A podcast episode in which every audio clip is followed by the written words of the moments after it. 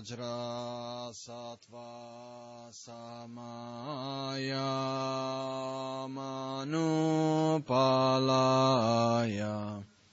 Vajra Sattva Tenopa Dishra Dridro Me Bawa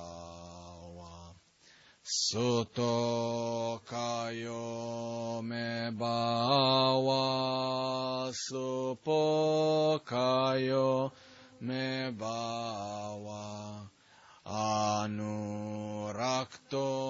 me bawa, sarva, sidi me prayatsam.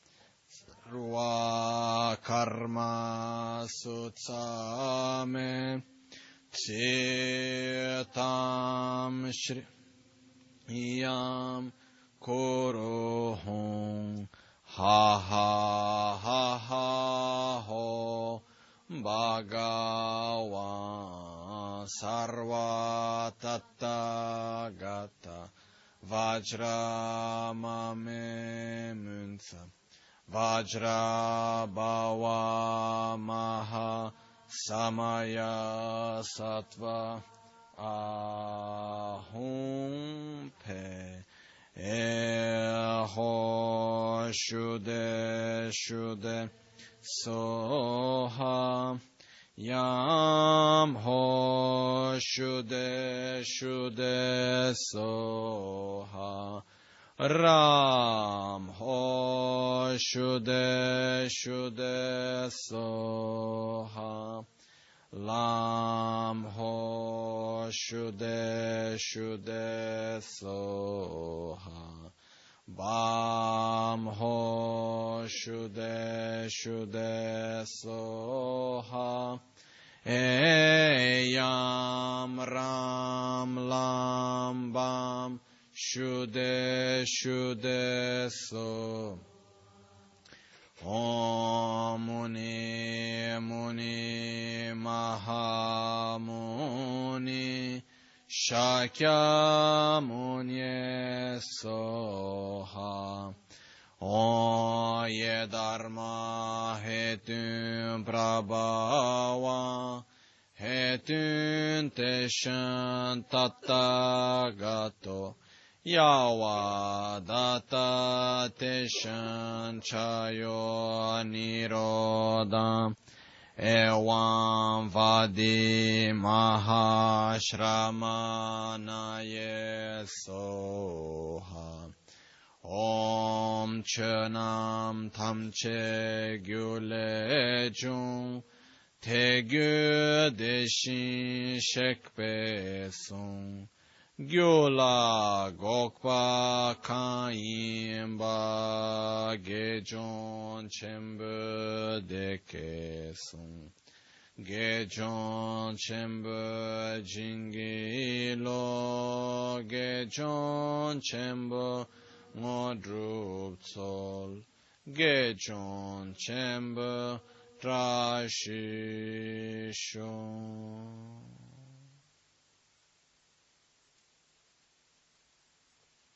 Ok.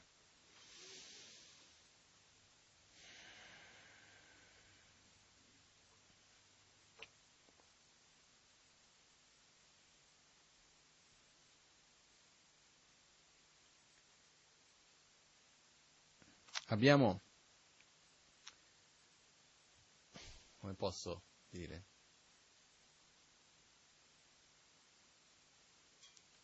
più che altro non abbiamo, non abbiamo una cosa estremamente importante, che è l'abitudine di prepararci per la nostra propria morte. Okay?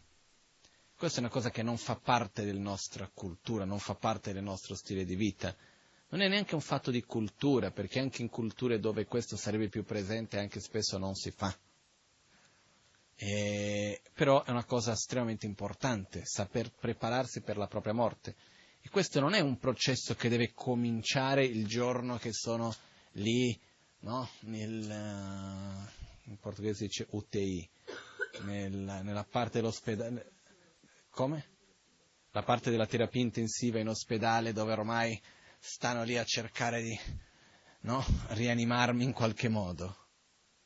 È qualcosa che il processo di preparazione per la morte deve cominciare da oggi, da sempre in realtà. E adesso vedremo quali sono i punti che ci sono. Ed è una cosa estremamente importante, per diverse ragioni. Prima di tutto, preparandosi per la morte, impariamo a vivere meglio. Perché sono cose che fanno bene alla vita, innanzitutto quello che siamo oggi qui. Seconda cosa, quello che succede è che la morte è qualcosa di inevitabile non è qualcosa della quale nessuno di noi può mancare. Nessuno di noi può dire no, io non morirò. Però allo stesso tempo pensiamo che è qualcosa lontana, no, io morirò quando, chissà. Io adesso ho 30 anni. Ah, altri 30? Dai. Almeno. Altri 50? Mm. Perché no? Mio nonno adesso ha 89, va in giro dappertutto, gira tutto il mondo da solo, va tutti i giorni a lavorare, guida di qua, di là, eccetera. Dai, andiamo come nonno. Ma chi lo sa? La realtà è che innanzitutto devo prepararmi, devo cominciare oggi, non domani. Ma chi può dirmi quanto potrò vivere? Io ho già visto delle persone che sembravano molto sane, che da un giorno all'altro No, prendo l'esempio questo mio cugino, ragazzo sano, tutto bene, eccetera. È andato ad andare a skate con suo padre, caduto. Niente, non è che sembrava nessuna caduta così assurdo. Caduto, ha avuto un trauma cranico. Era in un posto un po' in spiaggia, sperduto, l'ambulanza che doveva venire a prenderlo era caduto il giorno prima in un fiume, non funzionava. C'era di qua, di là, una cosa dopo l'altra alla fine, per il tempo che ci è voluto finché lui arrivasse in ospedale, è stato nello stato che è stato, è peggiorata la cosa anche. Perciò quello che ti voglio dire è che è così. Un'altra amica ad Albagnano fa sport tutta una vita, non è mai successo nulla, scivolata l'altro giorno nel ghiaccio davanti alla macchina, al parcheggio, rotta la caviglia. Quello che voglio dire è che ci vuole poco per farsi del male. Ci vuole poco perché qualcosa accada. E non è che, ah no, perché io a me non deve succedere. Anche, per dire, se è successo anche ai più grandi maestri che ci sono stati, perché non deve succedere a noi? Perché non a me? Se io penso alla Maiesce, guarda, quando senti gli insegnamenti della Maiesce sono di una bellezza incredibile, anche quando come persona vera e propria, veramente una persona incredibile, un maestro meraviglioso. È morto con 56 anni, qualcosa del genere adesso non mi ricordo esattamente l'età, però più o meno in quegli anni lì, giovane. Chissà che ha avuto il cancro al polmone, qualcosa del genere, adesso non mi ricordo esattamente, non voglio dire cose sbagliate. Comunque, quello che succede è, no, non è perché uno è un bravo praticante che non debba ammalarsi, non è perché uno è una brava persona che non debba ammalarsi, non è perché ci sono queste cose che uno non ha. Io, a me non mi succede. Può succedere a chiunque. No, io curo bene la mia salute. No? È come quella cosa che una volta, l'anno scorso, mi sa, ho letto un articolo in un giornale brasiliano di scienze, che aveva questo titolo in copertina che diceva nell'anno 2050 l'uomo non morirà più di vecchiaia. Io mi sono chiesto, chi è che muore più di vecchiaia? No? Una cosa bellissima poter morire di vecchiaia arriva un punto smetto di respirare, come ha fatto mia bisnona. Ho avuto due bisnone che sono morte di vecchiaia. Una proprio semplicemente smesso di respirare, l'altra invece niente, un giorno è caduta, si è rotta un osso, è andata in ospedale, a un certo punto ha perso coscienza, hanno fatto tutti i test, aveva un cancro diffuso dappertutto, però non ha mai avuto un sintomo, mai avuto un dolore, nulla, aveva 100 anni. Stava a 99, mancava un mese per compiere 100 anni. Per dire, per me questo è morire di vecchiaia, non è, non è perché aveva il dolore, perché il cancro aveva preso, è arrivato un momento appunto, no? dopo cento anni mi sa che è abbastanza. L'altra invece con 106, quella che ha smesso di respirare. Sì, però quello che succede è, quello che succede è questo, chi è che muore effettivamente di vecchiaia oggi? Sono pochi, no? Di solito per di che cosa si muore? il cancro, problemi al cuore, Di solito noi abbiamo principalmente il cancro, però in realtà muore molta più gente di problemi cardiaci che di cancro. Questo è un altro dettaglio. Comunque si dice che non dobbiamo preoccuparci tanto, il cancro è già un problema sorpassato, per modo di dire, perché si dice che nel 2020 la principale causa di morte sarà lo stress e la depressione. Questo è una cosa. Perciò quello che succede dal punto di vista che come risultato della depressione tutto quello che porta di conseguenza. Quello che voglio portare è questo. Il fatto di dire, ah no, io non morirò perché me, no, no, io prendere, io prendo bene cura della mia salute, io faccio di qua, io faccio di là. In realtà non sappiamo. Io mi ricordo mia nonna, l'anno due, tre, ormai sono passati quattro anni, qualcosa del genere.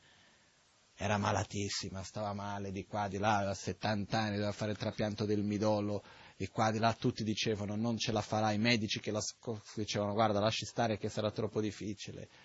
Chi ha fatto i calcoli astrologici e sembrava che doveva morire di sicuro, e di, tu, di qua e di là, e tutti sembrava male. Ha fatto, è stato lì, oggi sta bene, va su e giù e di qua e di là, no? ha lasciato tutti così un po' a guardare, no?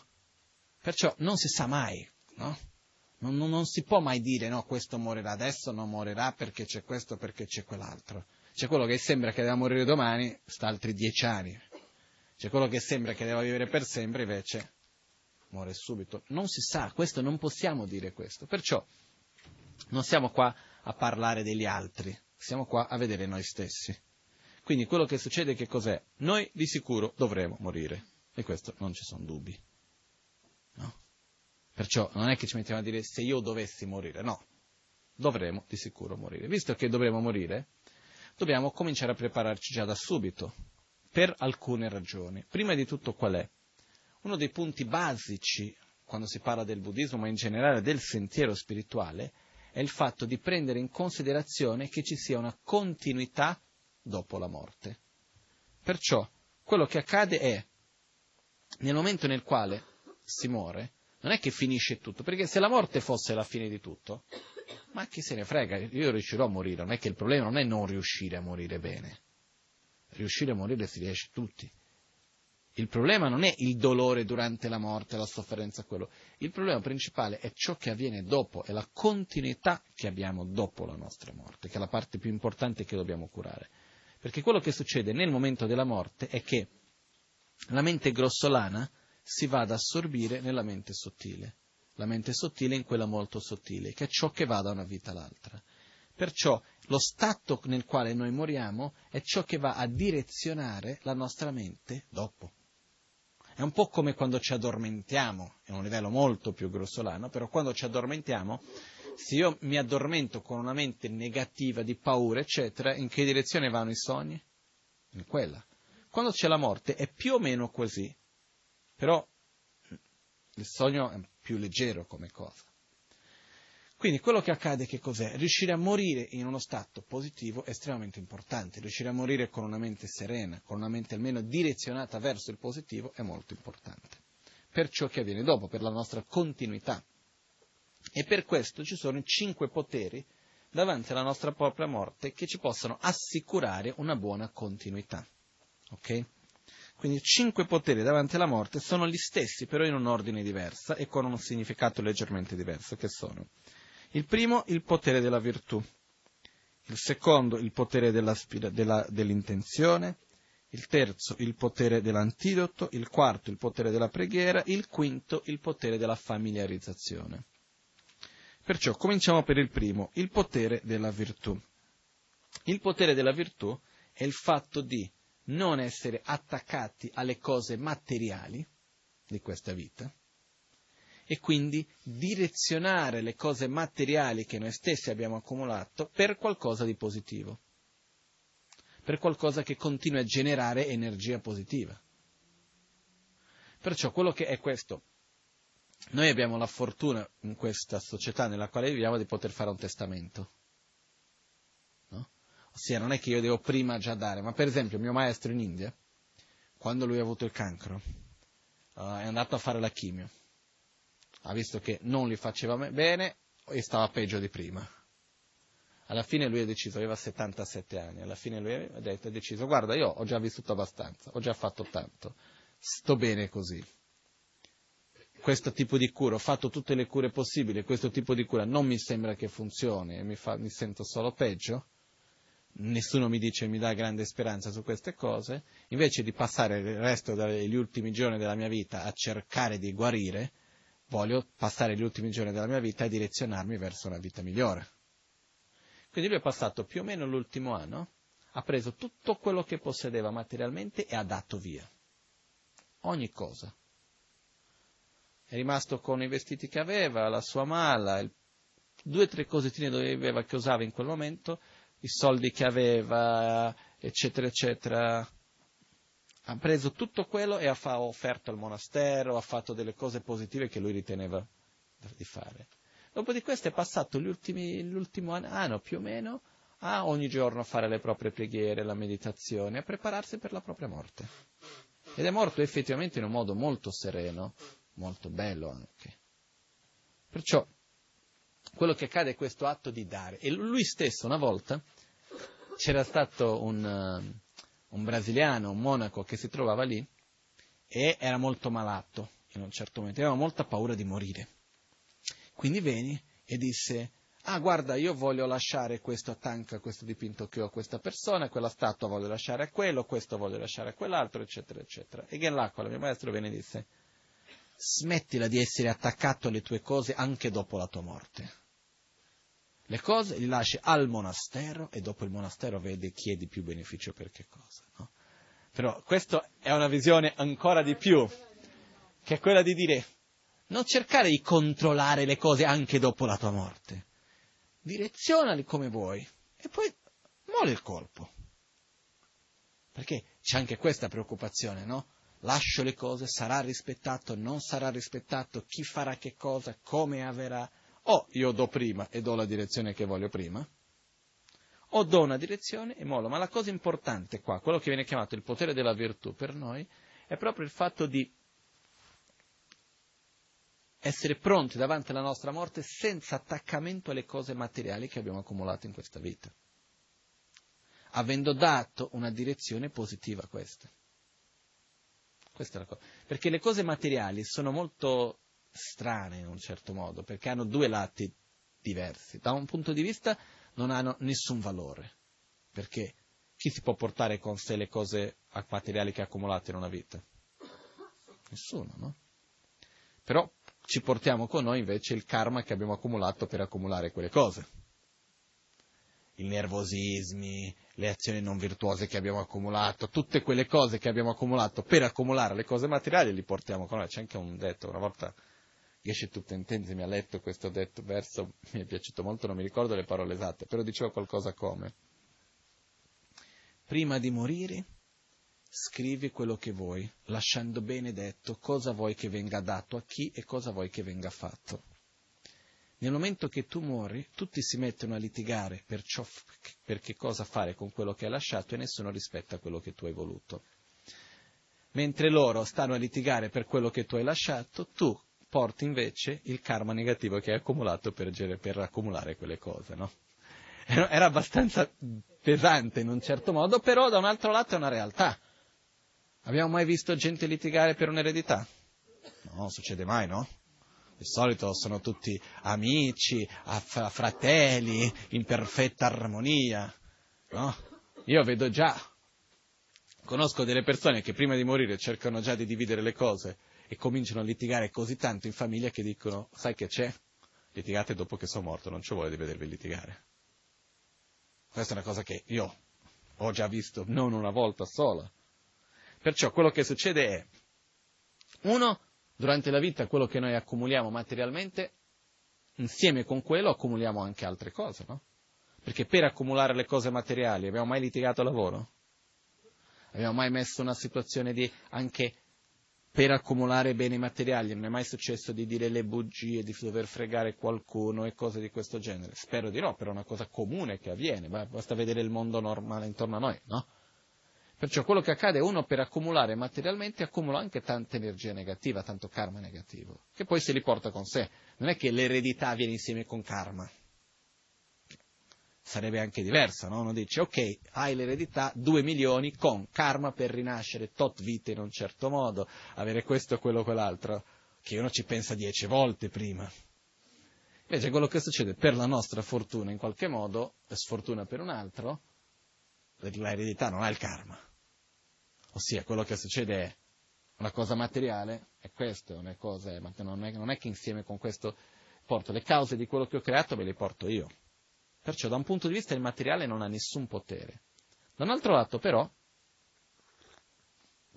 è un potere incredibile, perché se io prendo qualcosa di materiale e lo vado a direzionare per qualcosa di positivo, può continuare a generare energia positiva anche quando io non ci sono più. Prendiamo il testo che stiamo leggendo di Geshe Chekawa. Geshe Chekawa è vissuto circa mille anni fa. Oggi leggiamo il suo testo e prendiamo un beneficio da questo. Lui fa parte delle cause? Sì, quindi vuol dire che lui riceve un beneficio ovunque si trovi. Lui sta creando altra energia positiva, anche mille anni dopo. Se io vado e metto un mattone in un ospedale e quell'ospedale continua ad essere di beneficio delle persone, io faccio parte della causa? In parte sì, quindi ricevo, continuo a ricevere beneficio anche dopo. Quindi le cose materiali, se vengono fatte con un'intenzione positiva e in un modo che continuino a generare energia positiva, noi continueremo a ricevere un beneficio anche da quello.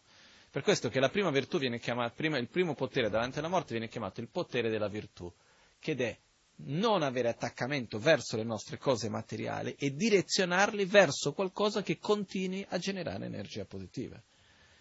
In Tibet, sulla base di questo, si è sviluppata la tradizione che quando una persona viene a mancare, Tradizionalmente la famiglia dovrebbe prendere il 10 o il 30%, dipende dalla scelta che fanno, di quello che la persona lascia, e usare quello in beneficenza. Indipendentemente di quanto la persona possedeva, no? se era ricco, se era povero, qualcosa viene sempre usato in beneficenza, sia per sostenere i monasteri, per dare a coloro che sono poveri, per qualcosa, perché quella è comunque un'energia della persona che è venuta a mancare. Quindi è un modo per continuare a generare energia positiva a quella persona anche quando non c'è più. È chiaro che l'ideale è che questo avvenga già da noi, già da prima. Ok? Quindi questo, prima cosa, non avere attaccamento verso le nostre cose materiali e dare un buon direzionamento a loro. Secondo punto è il punto del potere dell'intenzione. Il potere dell'intenzione davanti alla morte è l'intenzione di avere una buona rinascita, di avere una buona continuità e non avere attaccamento verso il corpo, che in realtà vuol dire riconoscere che la nostra identità va al di là di questo corpo, che io sono qualcosa che va al di là di questo corpo che c'è qui ora. Perciò il fatto che la morte non è altro che la separazione dal corpo dalla mente. E la mente non è questa mente che ora, perché la mente che noi riconosciamo spesso, la mente grossolana, si basa su questo corpo. Nel momento che questo corpo non c'è più, cambia il nostro stato mentale. Per dire, abbiamo, non è che saremo un altro, avremo uno stato più sottile, quello che viene chiamato la, questa mente grossolana si basa su quello che sarebbe questo cervello, questo corpo che abbiamo ora qui. Per esempio, se una persona ha un incidente, piuttosto che anche fa un trapianto di cuore, piuttosto che qualcosa, cambiano degli aspetti mentali nella persona, perché il corpo cambia, quindi sono degli aspetti della mente che automaticamente cambiano relativi a quello. Perciò, però, la mente più sottile rimane, non è che è cambiata in quel senso, ed è quella che va da una vita all'altra, è quella che continua sempre. Perciò, quello che accade è, nel momento della nostra morte, la nostra mente sottile continua, ed è quella che deve essere ben direzionata. E allo stesso tempo, il non attaccamento al corpo vuol dire riconoscere la nostra identità in quella mente più sottile. Non riconoscere la nostra identità nel nostro stato grossolano di questo corpo, eccetera, eccetera. Riuscire ad andare oltre, non essere così attaccati a questo corpo. Perché in generale queste sono le due cose che creano tanta sofferenza al momento della morte. L'attaccamento alle cose materiali, alle persone, l'attaccamento alle condizioni di questa vita e l'attaccamento a questo corpo. Le condizioni sono anche le persone che abbiamo intorno, eccetera, eccetera. Quindi un punto importante è andare oltre questi attaccamenti per essere sereni davanti alla nostra propria morte. Ok? È chiaro, non è una cosa che sviluppiamo in un giorno o l'altro, eh? Per quello che è meglio prepararci già da adesso per riuscire ad arrivare davanti alla propria morte senza attaccamento al corpo, senza attaccamento ai beni materiali. Questo è l'obiettivo che vogliamo arrivare. È per questo che dobbiamo addestrarci a questo. Il prossimo potere viene chiamato quindi il potere dell'antidoto. Il potere dell'antidoto è simile come prima, che è il fatto di ricordare i difetti dei veleni mentali. Ossia, quello che è molto importante è non morire con una mente di rabbia, di odio, di attaccamento e così via perché questo direzionerebbe noi a una rinascita non positiva, direzionerebbe la nostra mente verso una direzione di sofferenza. Perciò cosa dovremmo fare? Uno, stare lì a ricordare di, il quanto che fanno male queste attitudini, questi direzionamenti della mente, perché altrimenti è normale che andiamo a, but- a cadere in uno di questi. Perché questo? Perché se io durante la vita sono abituato a reagire con avversione davanti a una situazione di difficoltà e di sofferenza, okay? La morte molto piacevole non è di solito. Okay? Quello che succede già dal momento iniziale, dal quando si comincia ad ammalare, eccetera, eccetera, perché se uno no, ah, sta camminando, boom, muore, è una cosa se uno comincia a passare per un processo di malattia e che sta male, eccetera, eccetera, è un processo abbastanza difficile. Quindi quello che accade che cos'è? Spesso in questo processo si comincia a coltivare un certo rancore, una certa tristezza e avversione, eccetera, eccetera. Perciò quello che è importante è ricordare che questi sentimenti non, vengono, non devono essere coltivati, indipendentemente da quello che accada. Quindi questo viene chiamato il potere, il potere dell'antidoto, quindi ricordare quanto fanno male questi nostri propri veleni mentali. Perché una cosa importante, se io durante la vita riesco a reagire positivamente davanti a una situazione di difficoltà, per esempio un incidente, un momento di paura, qualcosa di brutto che mi succede, se invece di buttare la mia mente verso il negativo cercando di incolpare qualcuno o semplicemente buttarmi sulla tristezza o qualcosa del genere, ma riesco a collegare la mia mente con qualcosa di positivo, per esempio prendere rifugio in Buddha Dharma e Sangha. A quel punto quello che succede è che io mi abito a, a direzionare la mia mente al positivo durante la vita, quindi mi assicuro che quello avvenga anche nel momento della mia morte. Perché non posso aspettarmi di morire in un modo diverso di come vivo, come attitudine davanti alla morte. Perciò è molto importante cominciare già da subito a, uno, ricordare i difetti di queste attitudini, che non ci sono scuse per arrabbiarsi, non ci sono scuse per essere gelosi e così via. Nel senso che qualunque sia la situazione è importante affrontarla in un modo diverso. E quindi questo ci porta al prossimo potere, che viene chiamato quindi eh, il potere della preghiera. Il potere della preghiera in questo caso è direzionare la nostra mente, pregare per dire possa io non essere mai separato da uno stato di amore, di compassione, di saggezza, possa io non essere mai separato dalla bodhicitta. Ovunque sia, ovunque mi trovi, qualunque sia la rinascita dove io mi trovi, possa io non essere mai separato dal guru che mi guidi nel sentiero, possa, ma innanzitutto possa non essere mai separato da uno stato di compassione, amore, saggezza. Questo è quello che viene chiamato il potere della preghiera, è la direzione che andiamo a dare alla nostra propria mente.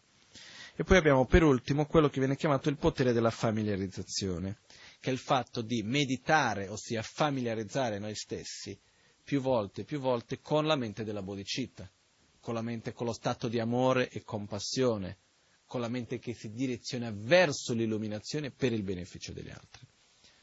Se noi riusciamo a avere questi cinque punti, ci possiamo assicurare di avere non solo una morte buona, ma come innanzitutto una continuità dopo la morte positiva. Ossia, non attaccamento verso le cose materiali e direzionarli verso qualcosa di positivo, il potere della virtù. Da questo punto di vista, meno cose abbiamo più facile in parte. Poi dipende innanzitutto dall'attitudine che abbiamo noi, no? che c'è chi ha poco ed è molto attaccato a quello che ha, c'è chi ha molto e non è attaccato a quello che ha, questo dipende da ognuno ovviamente. Però di solito chi ha poco è attaccato a quello che ha e chi ha molto è anche attaccato a quello che ha. Perciò è importante più che altro, indipendentemente di quanto abbiamo o no, riuscire a non essere attaccati. Una delle cose che possiamo fare in questo percorso è, man mano che andiamo avanti, quello che vediamo che non ci serve, via, dare. Dare un direzionamento positivo a quello che non abbiamo bisogno. Cercare di accumulare il minimo possibile, perché questa cosa di dover accumulare, per che cosa poi? Per avere, per possedere. No? Questo si riflette molto io l'altro giorno pensavo, no? Il quanto che questa nostra attitudine si riflette, per esempio, adesso con le cose digitali. Per esempio, scaricare la musica, i film e cose di questo genere. Io faccio prima con i programmi di computer. Cosa succede? Voglio avere tutti. Abbiamo una quantità di musica che la maggioranza di noi in una vita non riesce a ascoltarne. Di film che possiamo stare tutti i giorni davanti e chissà quando. Poi, se vogliamo vedere un film, andiamo lì, e si può scaricare al momento giusto che voglio vederlo. Invece è questa cosa di accumulare, accumulare, accumulare, accumulare, accumulare. Io ci ho passato quel momento di accumulare. Poi un giorno mi sono guardato con tutta quella roba lì dentro e ho detto, e che faccio con tutto questo? Niente, basta, via. Meno ho, più possiedo. Perché c'è questa cosa anche, no? c'è questo detto che dice, i be, um, mila gyugo gyulo dapogo. Le persone hanno bisogno di beni, i beni hanno bisogno di padroni. Ossia, nel momento nel quale io possiedo qualcosa, devo curare quella cosa, vuol dire è tempo, spazio della mia vita che devo dare a quella cosa lì. Se quella cosa mi dà un ritorno, ok, ma se non mi dà nessun ritorno, che sto a fare? A prendere questa vita che è così preziosa, questo tempo così prezioso che ho, a fare cosa? A fare da babysitter per una cosa materiale che ce l'ho lì, che devo ogni giorno vedere se sta bene, non sta bene, curarla, pulirla, ah, ma no, andiamola via, no? Qualcuno che possa servire di più.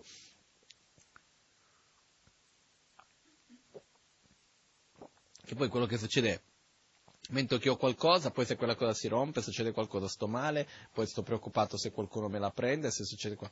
Invece, meno ho, meglio sto, in questo senso. Questo mi ricorda sempre questo mio stesso maestro, quello che ho raccontato prima che è morto, è quello che una volta sono andato a regalargli qualcosa, ho portato un paio di calze. Lui mi guardò e disse, e che ne faccio di queste?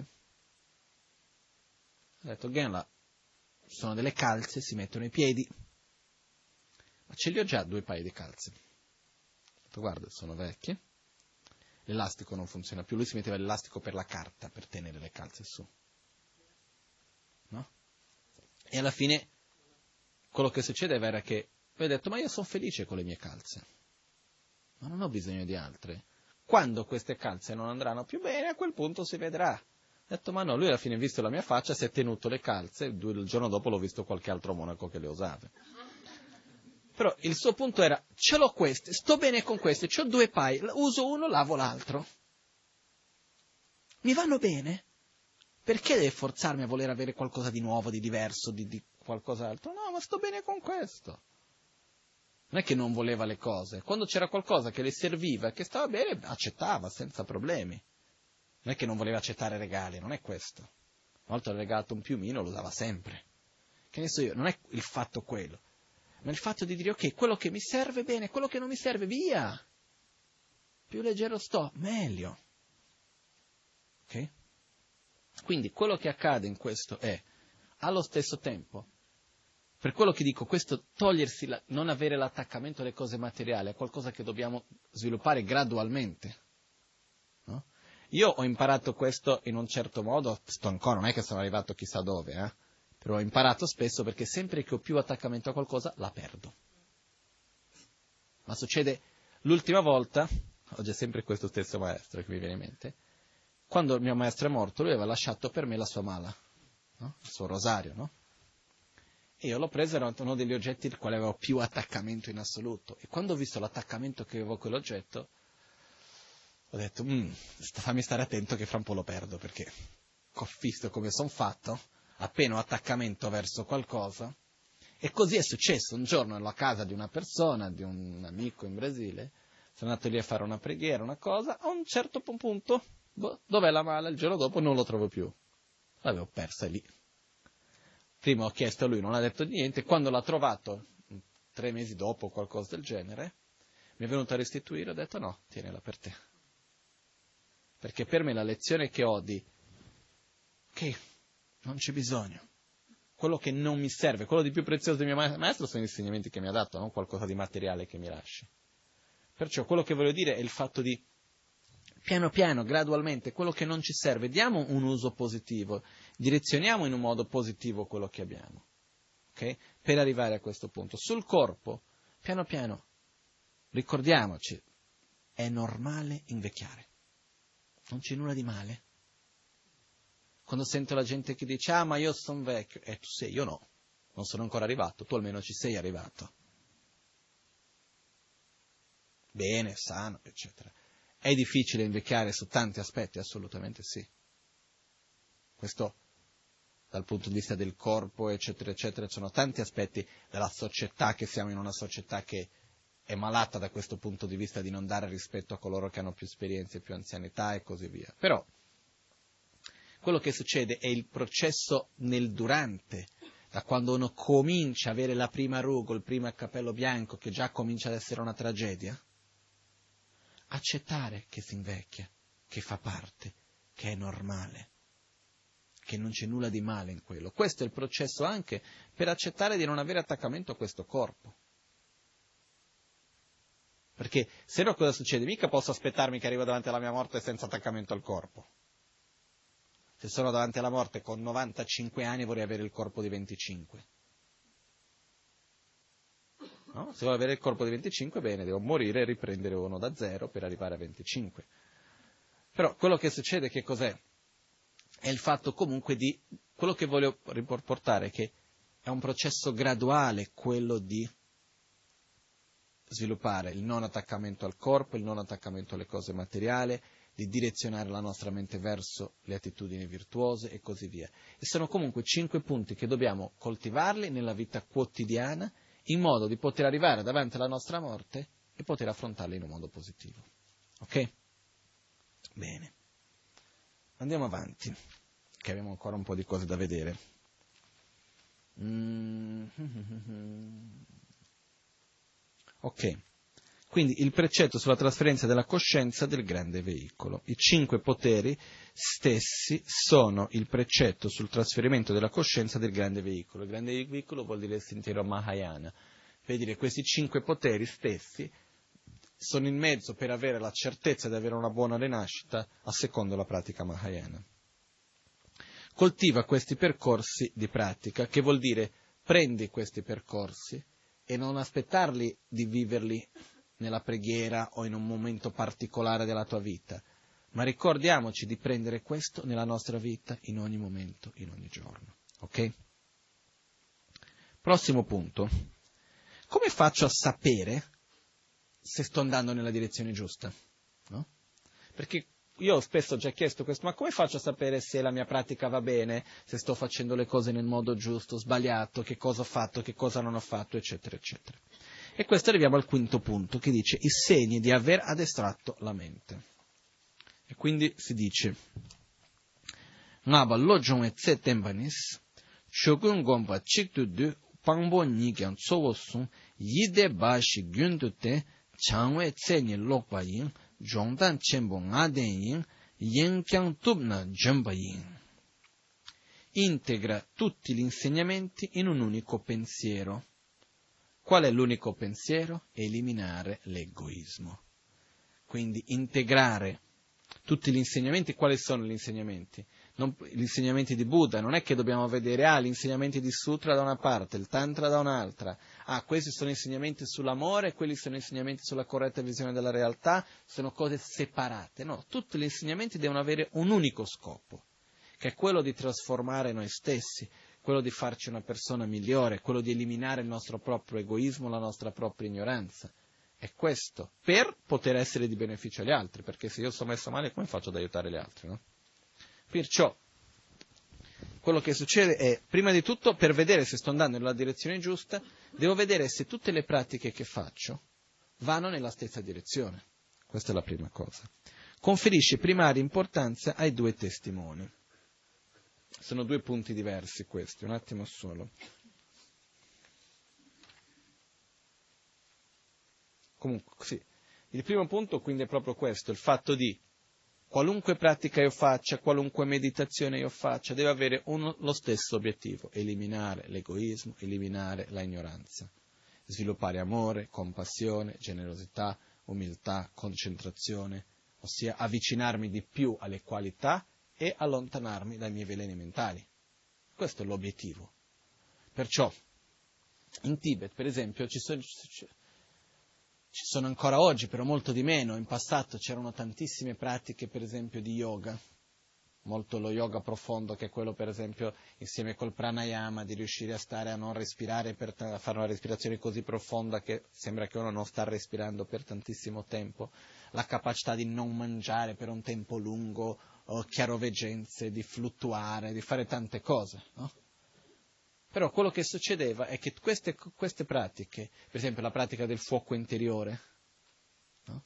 c'è un, uh, un signore che in internet lo trovate, chiama The Iceman, si fa chiamare.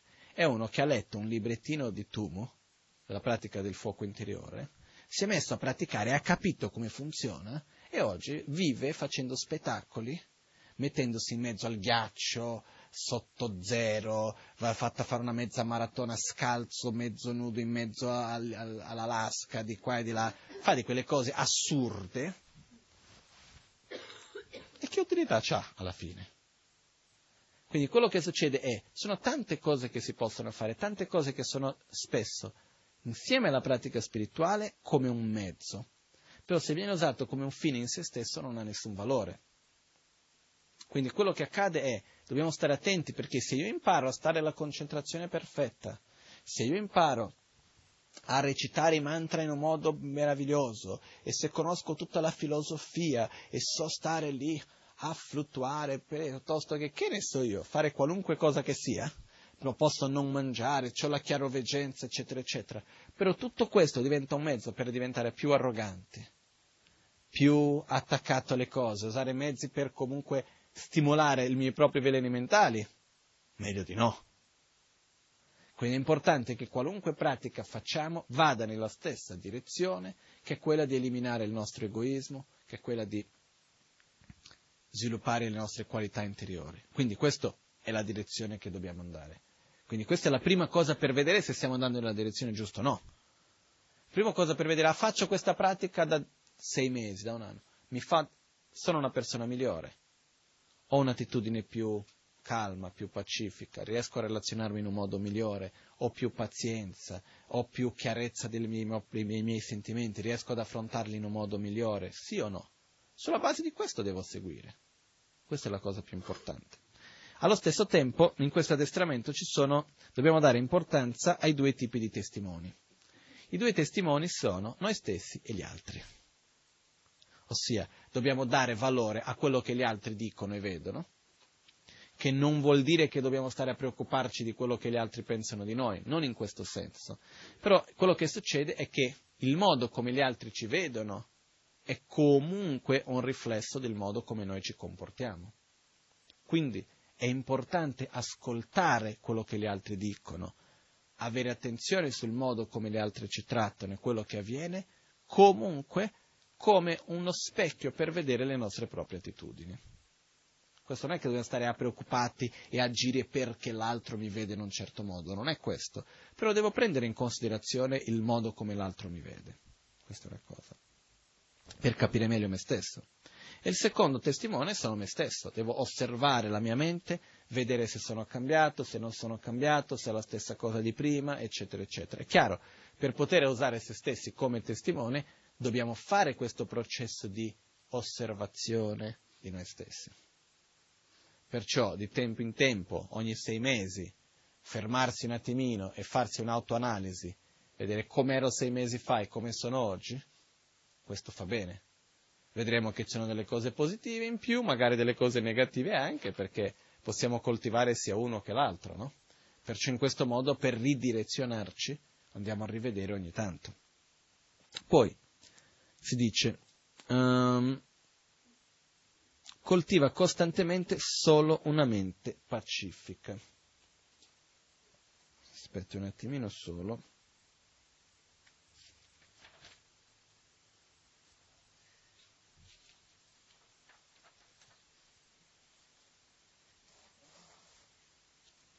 Non è proprio pacifica la parola giusta.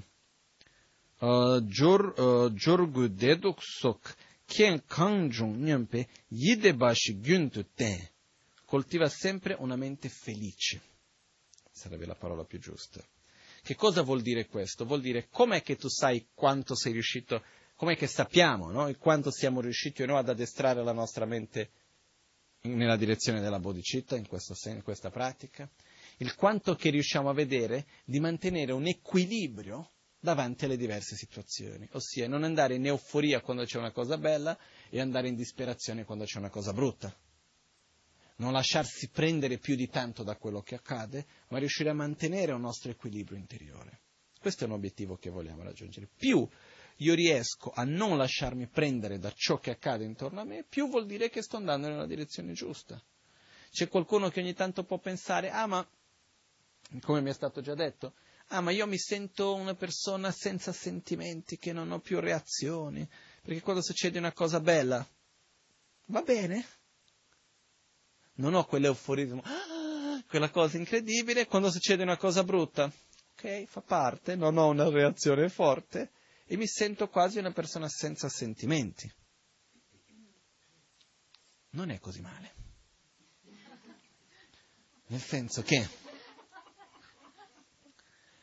riuscire ad avere un equilibrio, a non perdere la propria direzione. Questo non vuol dire essere in uno stato di depressione, che vabbè, tanto quello che succede, che succede, tanto sono messo male. E sto lì. E non ho più nessuno spazio per né le cose belle né le cose brutte. Non è quel senso lì. Tanto peggio di così cosa vuoi che sia, no? E sto lì, non in quel senso, ma nel senso che va bene, la vita va bene, sono contento di quello che ho. Però ho un mio equilibrio succede una cosa bella, buono, sono contento, va bene, però non è che mi lascio perdere di vista tutto il resto per quella cosa bella. C'è una cosa brutta, ok, c'è la cosa brutta, affrontiamola. Va bene, mi dispiace che c'è quella cosa, però non mi lascio perdere il mio equilibrio e la direzione che ho. Più riesco a mantenere questo equilibrio, più vuol dire che sto andando nella direzione giusta dell'addestramento mentale. Ok? Più riesco ad affrontare le situazioni di sofferenza, me, le situazioni avverse, con meno sofferenze e meno reazioni negative, più riesco ad affrontare le situazioni positive con meno attaccamento, più vuol dire che sto andando nella direzione giusta. Ok? Poi, uh, un'inversione di comportamento indica l'avvenuta trasformazione. Perciò l'avvenuta trasformazione interiore dipende innanzitutto di un comportamento nostro interiore, che dice uh, Pambonide Lo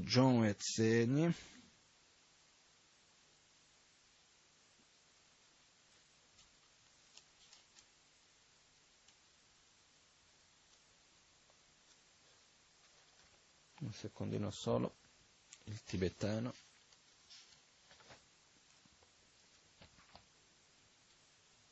Jiao e Zeni Lokpai. Quando parliamo di questo cambio di attitudine.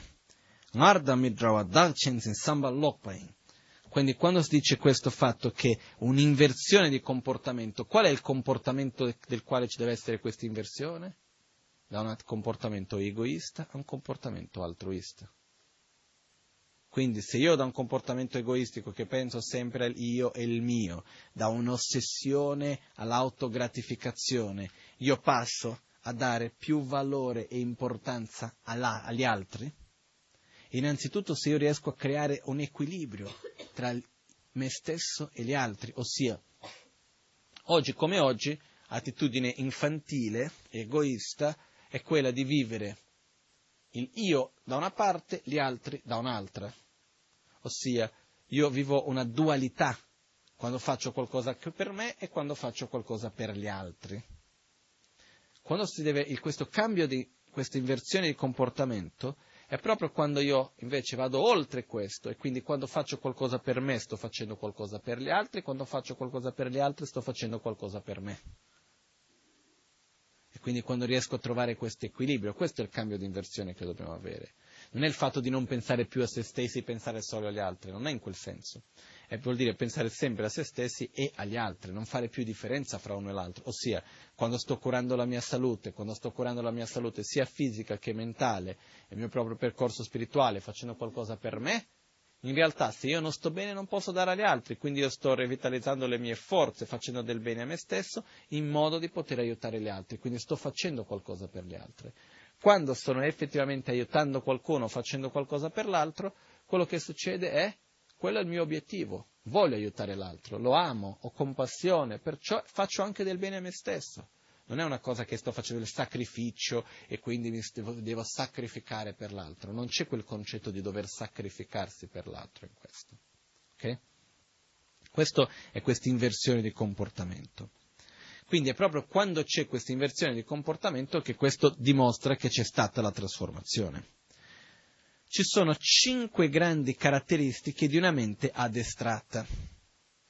Andiamo a vedere le cinque grandi caratteristiche di una mente addestrata. Okay? Che sono?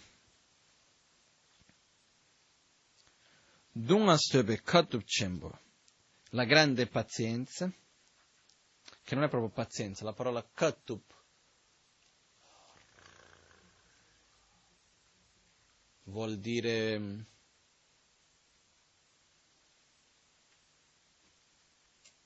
resistenza. Dai. Sì, qualcosa del genere. La grande resistenza, la grande mente, uh, la grande condotta virtuosa, la grande moralità e le grandi azioni, i grandi yoga. Questa grande resistenza vuol dire avere pazienza davanti alle sofferenze, vuol dire non reagire con violenza davanti alle proprie sofferenze. Quindi resistenza nel senso di essere davanti a una situazione di violenza, di sofferenza e non reagire con violenza interiore, se stesso. Questo è quello che viene chiamato, è, la, è, la, è il primo segno di un addestramento mentale. Secondo, la grande mente è il fatto di sviluppare una mente altruistica, di pensare all'altro, quello che ho appena spiegato prima. Poi abbiamo la grande condotta virtuosa è il fatto che ogni azione che compiamo, di corpo, parole e mente, sia in unione, sia in armonia con il sentiero spirituale. Poi abbiamo la grande moralità, che è il fatto di evitare anche la più piccola azione negativa. Quindi all'interno, essendo consapevole che una cosa non va fatta, riuscire a non farla. Perché il problema qual è oggi? Noi anche quello che sappiamo che non deve essere fatto, non riusciamo spesso a trattenerci. Invece quando si sviluppa questa grande moralità, questi sono i risultati del sentiero, è quando uno vede che è capace di seguire ciò che desidera. Perciò io questa cosa non la devo fare, quindi non la faccio, riesco, la mia mente riesce a seguire la direzione che viene data. E poi abbiamo il quinto che sarebbe il grande yoga. Tekpa Chemb Lam, nel, nella nel Jorcembo. La parola yoga vuol dire azione, l'azione fatta alla perfezione. Ci sono tanti tipi di yoga e per tanti tipi di yoga non, si, non intendo dire il hatha yoga e così via, no? Quello che si intende per tanti tipi di yoga è lo yoga del mangiare, lo yoga del dormire, lo yoga del studiare, lo yoga del meditare e così via. E qui, qui in questo caso il grande yoga parla dello yoga Mahayana, che vuol dire vivere la propria vita as- basata sull'amore e la compassione verso gli altri. Questo è il grande yoga. Perciò questi sono i cinque segni di una mente che si è addestrata. Ripetiamo, il primo segno è la capacità di non reagire con violenza davanti alle proprie sofferenze e violenze degli altri. Che viene chiamato questa grande, eh, come ho chiamato prima, resistenza. Il secondo sarebbe il fatto di avere una mente altruistica, ossia la grande mente. Il terzo mai separarsi corpo, parole e mente di una condotta virtuosa, la grande condotta virtuosa. Il quarto, riuscire a, tra- a, a, a non seguire anche la più piccola negatività, la grande moralità. E il quinto, avere una condotta che sia sempre basata sull'amore e la compassione verso gli altri, che è lo grande yoga del sentiero Mahayana. Questi sono i cinque segni di aver addestrato la mente. Ovviamente io credo che la maggioranza di noi non siamo ancora arrivati lì. Però quello che succede è che, visto che questi sono i segni di quello che dobbiamo sviluppare, dobbiamo già da subito cominciare a osservare, ah, io riesco a soffrire di meno e a reagire con meno violenza davanti alle sofferenze che vivo? Riesco allo stesso tempo ad avere una mente un po' più altruistica verso gli altri? Riesco a um, non seguire la mente negativa e quindi cercare di trattenermi di certe azioni negative che io so che non devo fare? E così via, cominciamo a osservare il quanto che riusciamo a fare queste, questi passi, piano piano. E quindi sulla base di questo possiamo vedere effettivamente capire che passi abbiamo fatto, quanto siamo riusciti veramente a realizzare, quali sono il punto nel quale noi ci troviamo. Quindi non è che questo è qualcosa che dobbiamo stare a guardare solo come risultato finale, ma è un qualcosa che possiamo vedere già da subito. È passato un anno. Per dire, se noi guardiamo, ci fermiamo da oggi a sei mesi fa, un anno fa, due anni fa. Se uno pensa, ah, ma io da quando sono entrato nel buddismo c'è un beneficio o no? soffro nello stesso modo con le stesse cose, riesco ad avere un'attitudine diversa, eccetera, eccetera. Se vediamo che effettivamente, ah, io riesco a non reagire più con tanta violenza in un modo davanti alle stesse situazioni di sofferenza, riesco ad avere una mente più altruistica, riesco ad avere una condotta più virtuosa, riesco a trattenermi di più dalle, dalle azioni non virtuose, eccetera, eccetera, ah, questo vuol dire che stiamo andando nella direzione giusta. Ok? Quindi però dobbiamo osservare noi stessi. Poi abbiamo, si riesce a praticare, quando è che si è addestrata la mente? Quando si, se, si, se si riesce a praticare anche quando distratti si è compiuto l'addestramento. Ossia, quando si riesce a praticare, anche quando non stiamo pensando di praticare, vuol dire che l'addestramento è compiuto. Se riusciamo a scambiare se stessi con gli altri, se riusciamo ad avere l'attitudine di compassione, di altruismo, anche quando non stiamo direzionando la nostra mente verso quello, vuol dire che in quel momento la nostra mente si è addestrata. Ossia, sto camminando, mi viene spontaneo, sto mangiando, mi viene spontaneo, sto facendo qualcosa, non è che devo stare lì a ricordarmi dov'è il testo, no, devo scambiare me stesso con gli altri, sì, l'aveva detto, facciamo, no. Una cosa che viene spontanea. Quando viene spontaneo vuol dire che si è raggiunto il risultato. Questi, quindi che ne so, se io sto addestrando la mia mente alla pazienza, agli inizi c'è lì la rabbia che comincia a venire, ricordo perché non mi devo arrabbiare, i, i, mm, come si dice, difetti della rabbia, i lati negativi della rabbia, comincio a ricordarmi di quelli, non devo arrabbiare, respiro tre volte, cinque volte, venti volte, piano piano, cerco di tenere a bada la rabbia, eccetera, eccetera. Quando vedo che sono davanti alla stessa situazione e non mi arrabbio più, senza dover avere un certo controllo forzato della mia propria mente, vuol dire che ho raggiunto il mio obiettivo. Ci vuole del tempo? Sì, non tantissimo per dire la verità. Nel senso, se esiste una costanza con frequenza, non è che ci vuole così tanto tempo per dire, ne è una cosa di tre settimane. Però, in 10-15 anni si può fare tanto, eh? Sembra tanto, ma non è. Sembra tantissimo, ma non è mica tanto. Eh? Cosa sono 10-15 anni di una vita? Mica tantissimo, passano così in fretta. Ma veramente, eh? Quello che voglio dire è, noi purtroppo spesso abbiamo questa aspettativa di diventare non lo so che cosa dall'oggi al domani. No? C'era anche un libro che si diceva come illuminarsi in una settimana e c'era la copertina che uno metteva la propria foto davanti che c'era la faccia del Buddha e mettevi la propria foto, no? Quello che voglio dire, il punto è non, è, non è così, non è che da un giorno all'altro uno va lì e diventa il santo sulla terra e si illumina e qualcosa del genere, ci vuole del tempo. Queste abitudini sono troppo radicate dentro di noi e per eliminarle ci vuole tempo, ci vuole costanza. Cosa sono 15 anni di una vita? nulla. Per esempio, io parlavo prima di venire un'amica in Brasile che è regista, che stavo lavorando per la storia del documentario e così via. E parlando con lei, lei ha raccontato che ha preso un anno, circa una decina di anni fa, era un momento un po' di difficoltà della sua vita, le ha detto ha preso un anno di ritiro. È andata verso la natura, un posto lontano da tutti, dalla città, con i propri figli.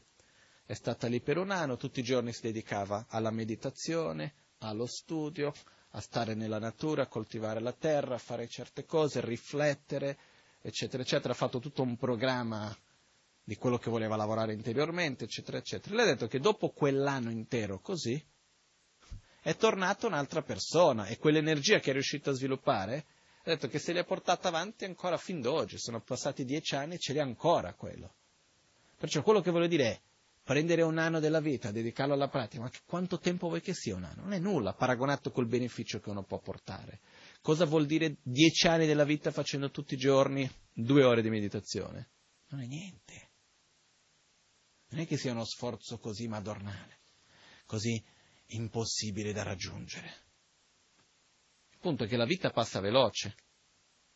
Se possiamo fare qualcosa, anche se ci vuole tanto tempo, che in realtà non è neanche così tanto, ma che ci porta dei risultati veramente concreti, perché non farlo? Quindi è questo, quando si dice si realizza nel momento che è spontaneo. Certe volte noi stiamo lì a dire, ah no, ma è troppo difficile, tanto io non riuscirò mai, e stiamo da, ad aspettare che venga da qualcuno. Purtroppo questo qualcuno non ci sarà mai qualcuno che viene e ci dà la pillola dell'illuminazione. Ci viene con la bacchetta magica. Non c'è. Da me non è mai venuto. No. Se io ho qualche qualità oggi, delle poche che ho, è perché mi sono dato da fare, ho fatto il mio sforzo, ho studiato, ho praticato, mi sono lì a osservare la mente, a menarmi di qua e di là. Non è mica una cosa che è venuta così dal nulla da solo vite vite di lavoro, di dedicazione, i risultati prima o poi ci sono. Qualcosina, no?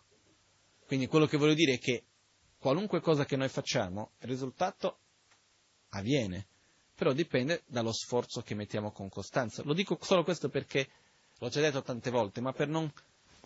Io non voglio scoraggiare, il contrario. È un modo per incoraggiarci, perché se no, se uno pensa, ah, è impossibile, non lo farò mai, è chiaro, non comincia neanche.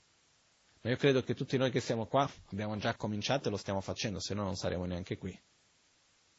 Quindi questo è importante di osservare se stessi, vedere i passi che si fa, in questo modo avere questa costanza per andare avanti, che è quello che ci porta alla certezza dei risultati.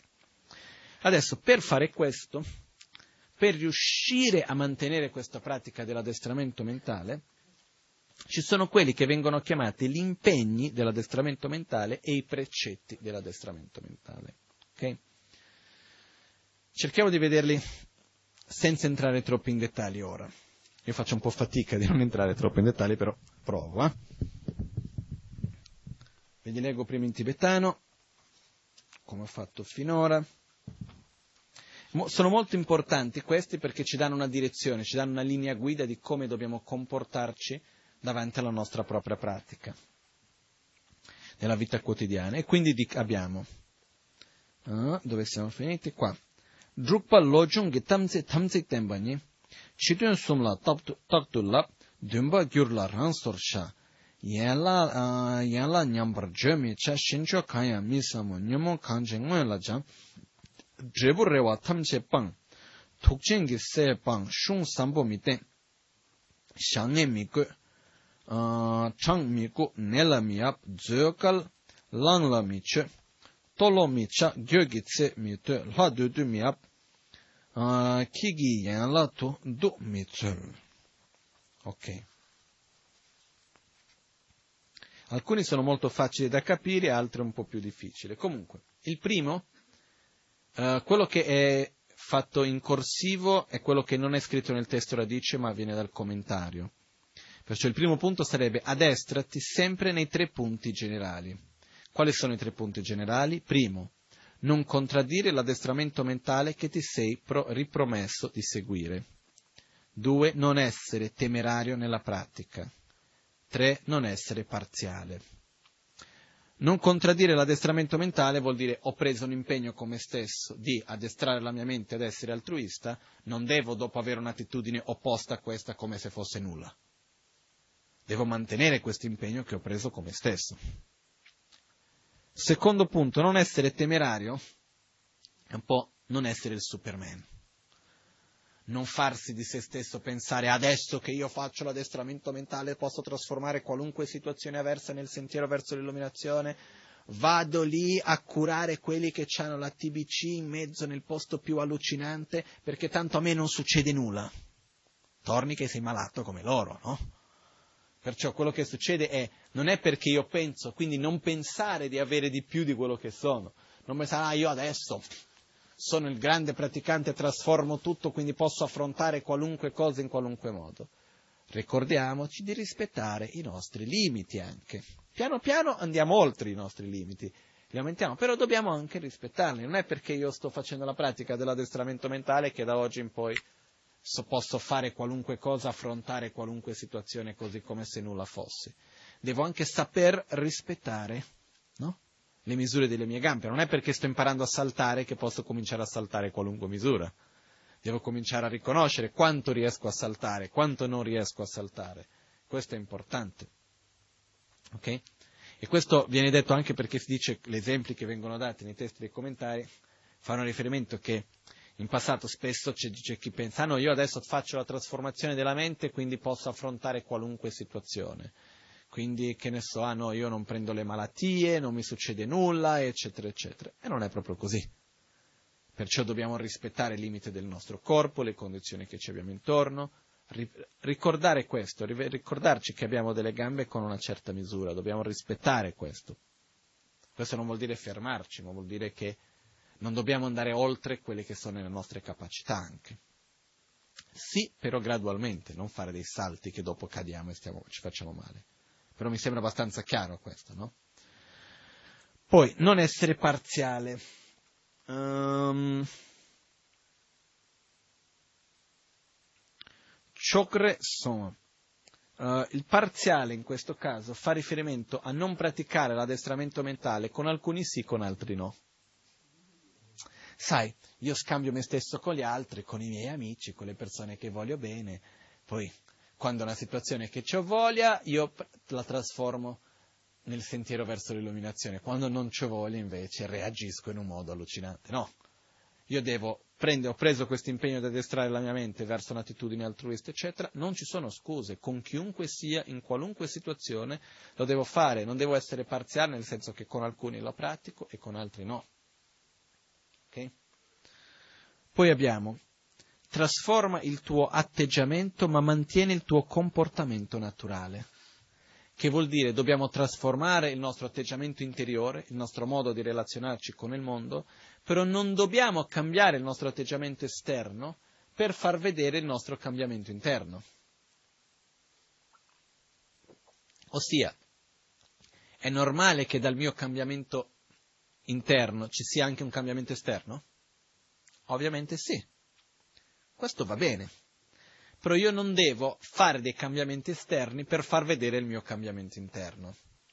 Per esempio, vado lì a parlare in un modo estremamente gentile e vado a sorridere di più del solito e aiutare di più. E dopo di un po' dico anche, hai visto da quando pratico il logion come sono migliorato? No?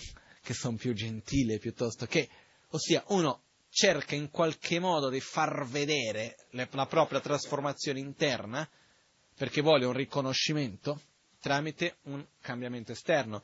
Come metto, comincio a vestirmi in un modo diverso perché io ho cambiato, la, mi sono addestrando, sto facendo l'addestramento mentale quindi non posso essere più lo stesso, vi cambio il mio modo di vestire, piuttosto che, che ne so, vado a radarmi i capelli, piuttosto che farmi qualunque cosa sia essa, per dimostrare il quanto sia io sto cambiando interiormente. Non funziona. Ossia, il voto che si prende è, ovviamente facendo un cambiamento interno, ci sarà un cambiamento esterno, ma non devo andare a fare un cambiamento esterno per far vedere un cambiamento interno. Chiaro, no? Poi abbiamo il prossimo punto che dice non parlare delle qualità mancanti altrui. Quali sono le qualità mancanti? Così chiamati difetti.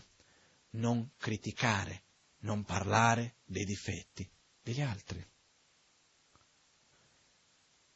È possibile che ci troviamo davanti a una situazione nella quale per qualche ragione deve essere evidenziato un difetto di qualcuno?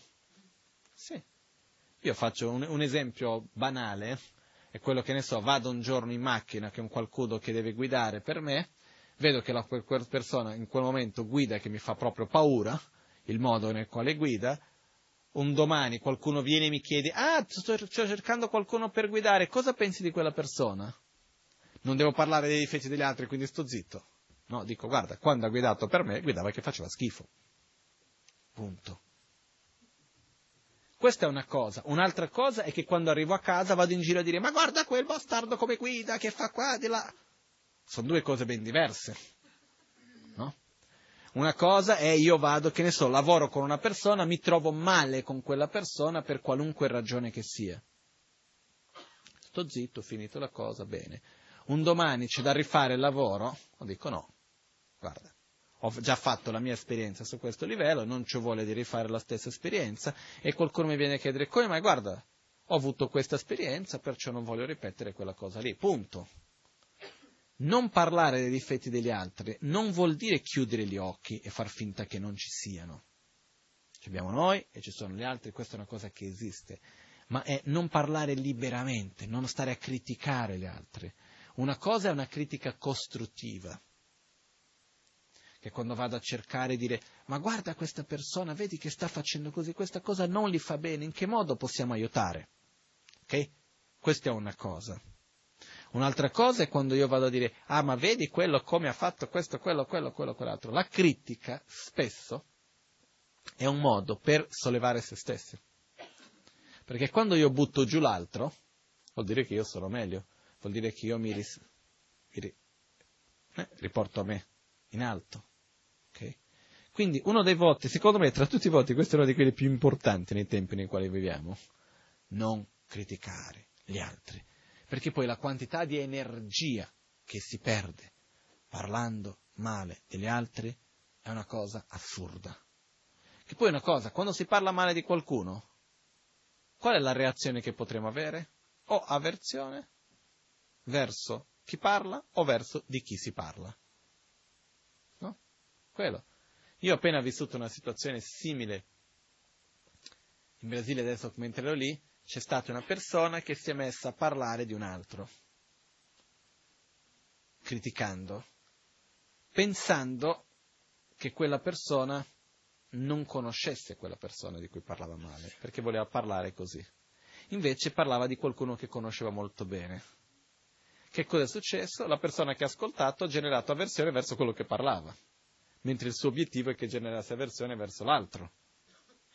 Perché? Perché se io ho avversione verso qualcuno e parlo male di quel qualcuno e anche tu generi avversione verso quella, mi sento meglio, mi sento che ho un supporto anche insieme, che andiamo nella stessa direzione, qualcosa del genere. Perciò quello che succede è comunque criticare porta solamente più avversione e perciò più negatività. Perciò dobbiamo stare molto attenti a non parlare delle qualità mancanti degli altri, a non parlare di ciò che noi vediamo come difetti degli altri. No, quello che succede è una cosa nel senso che gli altri ci critichino o nel senso fare un'autocritica. No, sono due cose diverse. Una cosa è il fatto di, quando tu critichi gli altri, ovviamente per te stesso generi dell'energia negativa perché stai coltivando l'avversione. Quindi quando critichiamo l'altro non facciamo altro che coltivare l'avversione quando non facciamo la cosa più stupida che è una persona mi sta antipatica, ha fatto qualcosa che non mi piace, e perché devo portarla, portarla a pranzo, a cena, a letto? Ha fatto quella cosa, ha detto quella cosa, non mi piace, la lascio lì. Invece quando stiamo a criticare, a parlare, ce la portiamo con noi. Ce la portiamo a fare le vacanze, ce la portiamo ovunque. No? Invece quello che succede è proprio questo, è quello che per me l'immagine è questa. Innanzitutto c'è questo detto in, in Brasile che funziona molto bene. Una cosa una cosa, altra cosa altra cosa.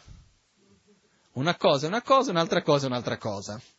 Ossia, c'è questa cosa brutta che è successa, ok, lasciala lì. Poi siamo in un altro momento, un'altra cosa. È un po', un po quello, che, sì, quello che accade, un secondo solo. Quello che accade è un po' questo, metto in bocca una cosa che non mi piace il gusto, o sputo o ingoio. Quando sto lì a criticare è che li sto lì a rimasticare, a dire che gusto schifo, ma guarda che gusto che c'è, e sto lì a rigirare la cosa, no? È inutile. Prego. Però lasciarla lì mi sembra che vada un po' in contrasto con, con, eh, col fatto che in una delle tue lezioni dicevi che a volte l'indifferenza è peggio della, della, dell'avversione, Sì. insomma, in un certo No, lasciarla lì non vuol... No, quello che succede è questo. Una cosa è che io veda qualcuno che abbia delle attitudini che io non sono d'accordo. Io cerco di lavorare dentro di me come, come relazionarmi meglio con quella cosa, cerchi di vedere come devo sistemare quella situazione. Qua non è di quello che parli. Il punto qua è, io non devo andare in giro a parlare male della persona. Perché quello che succede, se io vado a parlare con qualcuno per dire guarda, ho questa difficoltà con quella persona che agisce in questo modo, come posso fare? E vado a parlare con qualcuno per cercare un consiglio, per elaborare i miei sentimenti, perché verbalizzando anche capiamo meglio i nostri sentimenti. Se vado a cercare di fare una cosa del genere, va bene. Però qua è un altro punto, è quello di andare a parlare verbalmente agli altri, parlando dei difetti, delle qualità mancanti degli altri, unicamente per parlare delle sue, dei suoi difetti, per sentirsi superiore, per cercare di metterli da parte.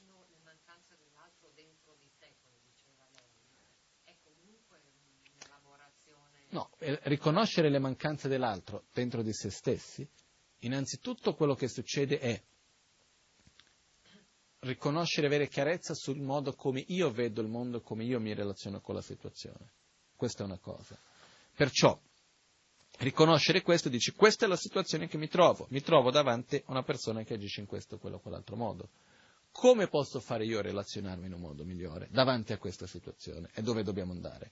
Quello che ci fa male è quando c'è una situazione che ci dispiace, che ci fa soffrire, che ci genera avversione e stiamo lì a criticare, a dire ma guarda questo come si è permesso a fare quello che c'è, che stiamo lì a rigirare, quell'esempio che ho dato, mettiamo una cosa in bocca che c'è un gusto cattivo e stiamo lì a rigirare quella cosa ancora, ancora, ancora, ancora. No? Perciò già il fatto che ci prendiamo l'impegno di non criticare verbalmente, di non andare in giro a parlare male degli altri, già riusciamo a tagliare un bel po'. Perché questo diventa un'abitudine, il problema più che quello, il parlare male degli altri, il criticare gli altri, quindi fare le, le mh, pettegolezze in questo senso, perché le pettegolezze quando mai sono positive, dai, i pettegolezzi quando mai sono positivi, raramente, però piacciono, no? se no non venderebbero così tanto i giornali che ci sono in giro. Però quello che succede è tagliare questo, già riusciamo a tagliare tanto. Prima di tutto verbalmente, poi arriva il prossimo voto anche. Questo è verbalmente non parlare dei difetti degli altri, non andare in giro a criticare gli altri, questa cosa.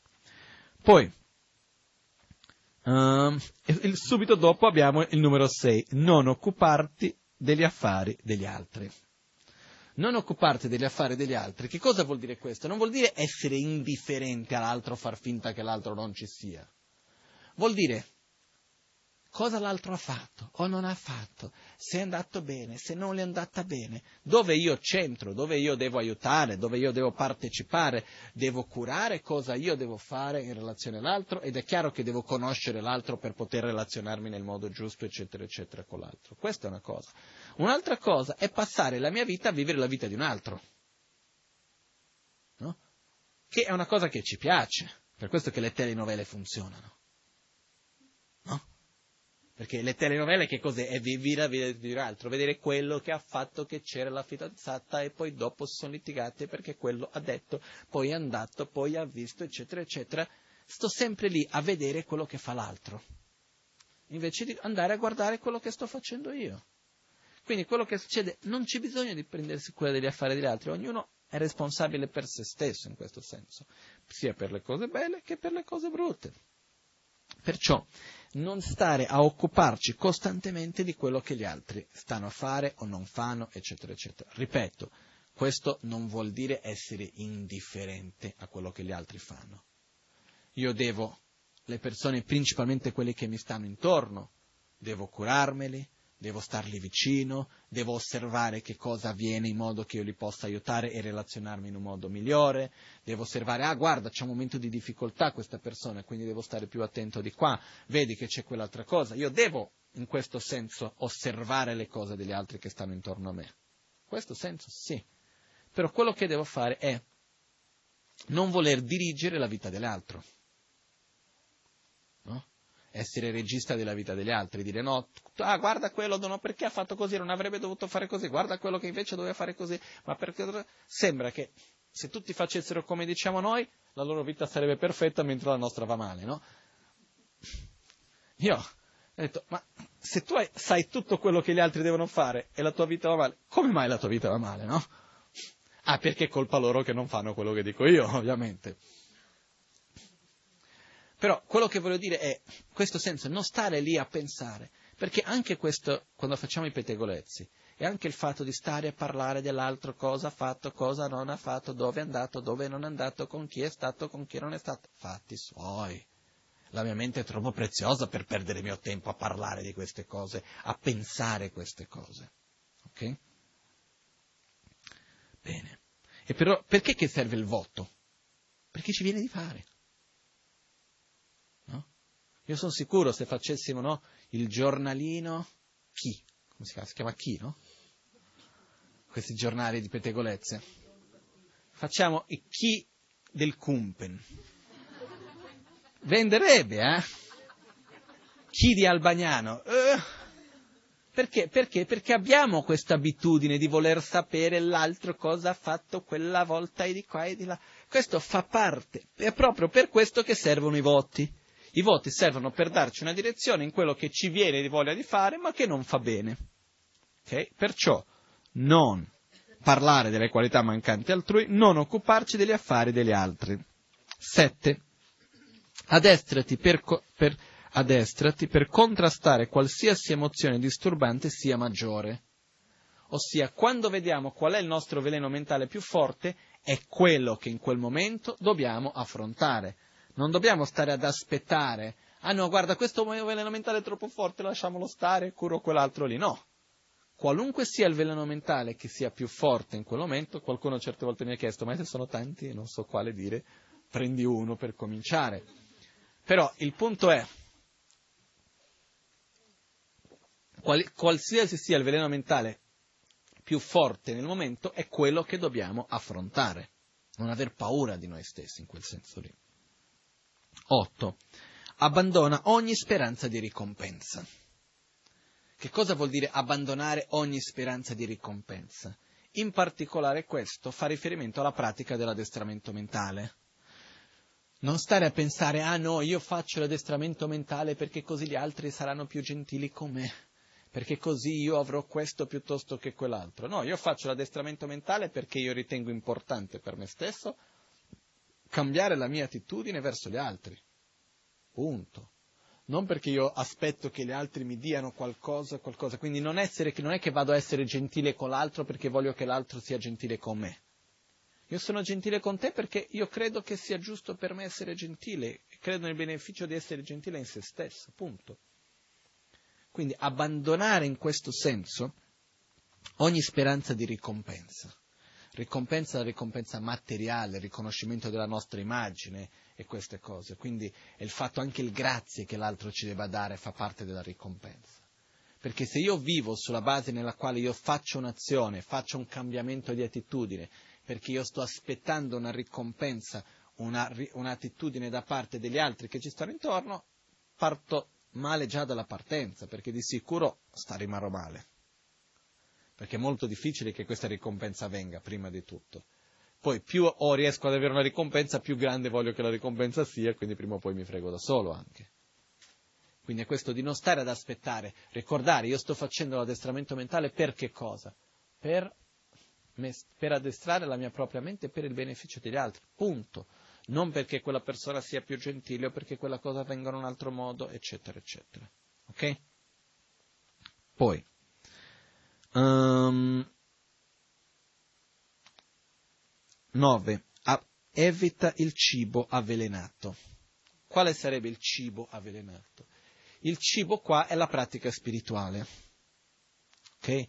La meditazione, lo studio della filosofia, le preghiere, qualunque cosa sia relazionata alla pratica spirituale. La pratica spirituale diventa avvelenata nel momento che è avvelenata dall'arroganza, dall'attaccamento e così via. Ossia, sembra una cosa che mi sta facendo del bene, però in realtà mi fa del male. Quindi ogni qualvolta c'è qualcosa che a principio mi farebbe del bene, perché se io prendo un piatto di cibo, un cibo sano, a principio mi fa molto bene, ma se metto due gocce di arsenico dentro, meglio non mangiare nulla. Perché quello che succede che cos'è? Anche una pratica che sembra la più bella perché vado lì a meditare per delle ore, sto bravissimo, ma lo sto facendo perché voglio essere il praticante riconosciuto da tutti. Alla fine che cosa sto coltivando? La mia arroganza, l'attaccamento alla mia immagine. Quindi devo evitare il cibo avvelenato, devo evitare la parte della mia propria pratica spirituale, cose che a principio sarebbero positive, ma che invece vengono avvelenate dal mio proprio attaccamento, dalla mia propria avversione e così via. Che ne so io, dall'avversione voglio far vedere che sono bravo a fare questo in modo che l'altro, voglio prendere il posto dell'altro per farlo star male, perché io so fare il mantra in un modo migliore di lui. Che ne so io, questo faccio un esempio in monastero, quando si fa il dibattito Questo in parte è interessante, perché pensi, una comunità che tutti vivono insieme, come ho detto prima, per l'armonia vuol dire l'armonia tra i veleni mentali di tutti, no? Ed è normale che uno non vada d'accordo con l'altro e una cosa e l'altra. Quindi cosa succedeva? È già successo anche in monastero che si sono presi a pugni, questo è già avvenuto. Però quello che ho visto più spesso invece, quando due non andavano d'accordo, che c'erano dei problemi personali, quando arrivava il momento del dibattito pubblico, sapevo che tu dovevi rispondere in un dibattito pubblico, quindi io mi preparavo, studiavo fino a non poter più per andare lì. Io non ho mai fatto cose di questo genere, però è una cosa che ho visto più volte. Si va lì, si studia fino a non poter più per andare nel dibattito e a quel punto ti farò vergognarti davanti a tutti perché non saprai rispondere e quindi vado lì e c'è un dibattito tutto passionale, proprio forte, però visto che quello che risponde anche c'è una certa avversione verso di me, anche lui risponde passionale, sono quei dibattiti. Quindi, da un lato, è quella cosa che si confronta uno con l'altro tramite la filosofia, discutendo la filosofia, che è una cosa bella in un certo modo perché è meglio che uno che si mette a parlare dei difetti dell'altro e prendersi a sberle. Quindi questa è una cosa che da un certo punto è positiva. Ovviamente vuol dire cibo avvelenato. Perché io sto facendo qualcosa che a principio è positiva con un obiettivo negativo, quindi è avvelenato dalla rabbia, dall'avversione, eccetera, eccetera. Quindi da questo punto di vista è negativo. Ok? Bene, dai. Um, 10. Non mantenere una fedeltà fuori luogo. Che cosa vuol dire non mantenere una fedeltà fuori luogo? L'esempio sarebbe più o meno, diciamo che io ho un'azienda e vedo che in quell'azienda si perde soldi. Non so chi è, finché non so chi è, bene. A un certo punto vado e trovo che c'è un, una persona che lavora nell'azienda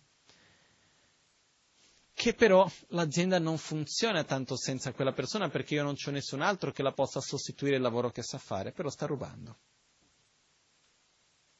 Quindi se la mando via, ho il problema che non ho più, più, più chi fa quel lavoro, però tenerla lì mi ruba i soldi, quindi alla fine io dico ma sì, ma che vuoi, lasciala rubare un po' perché tanto aiuta, fa altre cose, eccetera, eccetera. Questa è una fedeltà fuori luogo. Quello che accade è, ah sì, lo so che c'è quell'attitudine negativa, lo so che c'è quella brutta abitudine, ma sì, ma che vuoi che sia, tanto sono così da tanto tempo, ma non è nulla. Essere amici con il nemico. Questo non si deve fare. Quindi questa fedeltà fuori luogo è essere, avere questa amicizia verso i nostri propri veleni mentali, verso i nostri propri difetti, invece di andare contro. Ok? Uh, in che modo facciamo questo? Quando ci mettiamo a giustificare le nostre brutte abitudini, quando andiamo a giustificare la nostra pigrizia e le nostre altre attitudini e cose di questo genere. Ma sì, ma sai che sì, ma cosa vuoi? Non è così tanto male perché tanto guarda gli altri sono peggio di me, fanno queste cose, ma io quello che faccio non è così tanto male, eccetera, eccetera. Quindi quello che succede, questo, il fatto di in qualche modo mantenere questa attitudine negativa e tenerla lì vicino. È come tenere il nemico a casa. Questo non deve essere fatto. Quando noi riconosciamo che c'è un'attitudine negativa, dobbiamo affrontarla, dobbiamo saperla guardarla in faccia e dobbiamo affrontarla. Non mantenere una fedeltà fuori luogo. 11.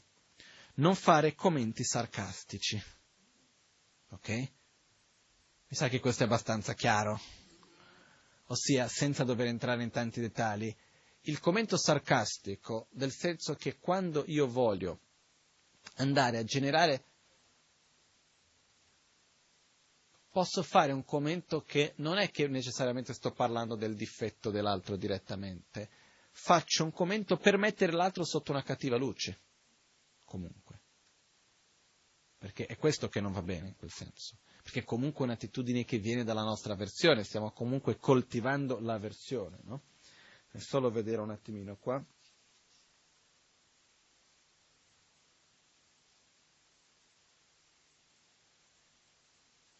Questo proprio. Um, quindi non fare commenti sarcastici. Non stare in agguato. Cosa vuol dire non stare in agguato? Non essere lì dietro ad aspettare il momento giusto per colpire. Okay? Tu quella volta mi hai detto quella cosa davanti a tutti, sono stato male, adesso che hai fatto vedrai il giorno che ti troverai in quella situazione.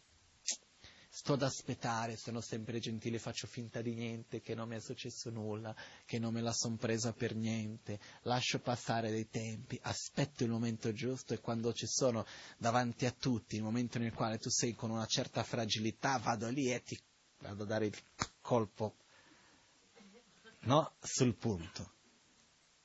Qua non è anche dare il colpo, qua quello che non dobbiamo fare è stare ad aspettare il momento per dare il colpo, neanche.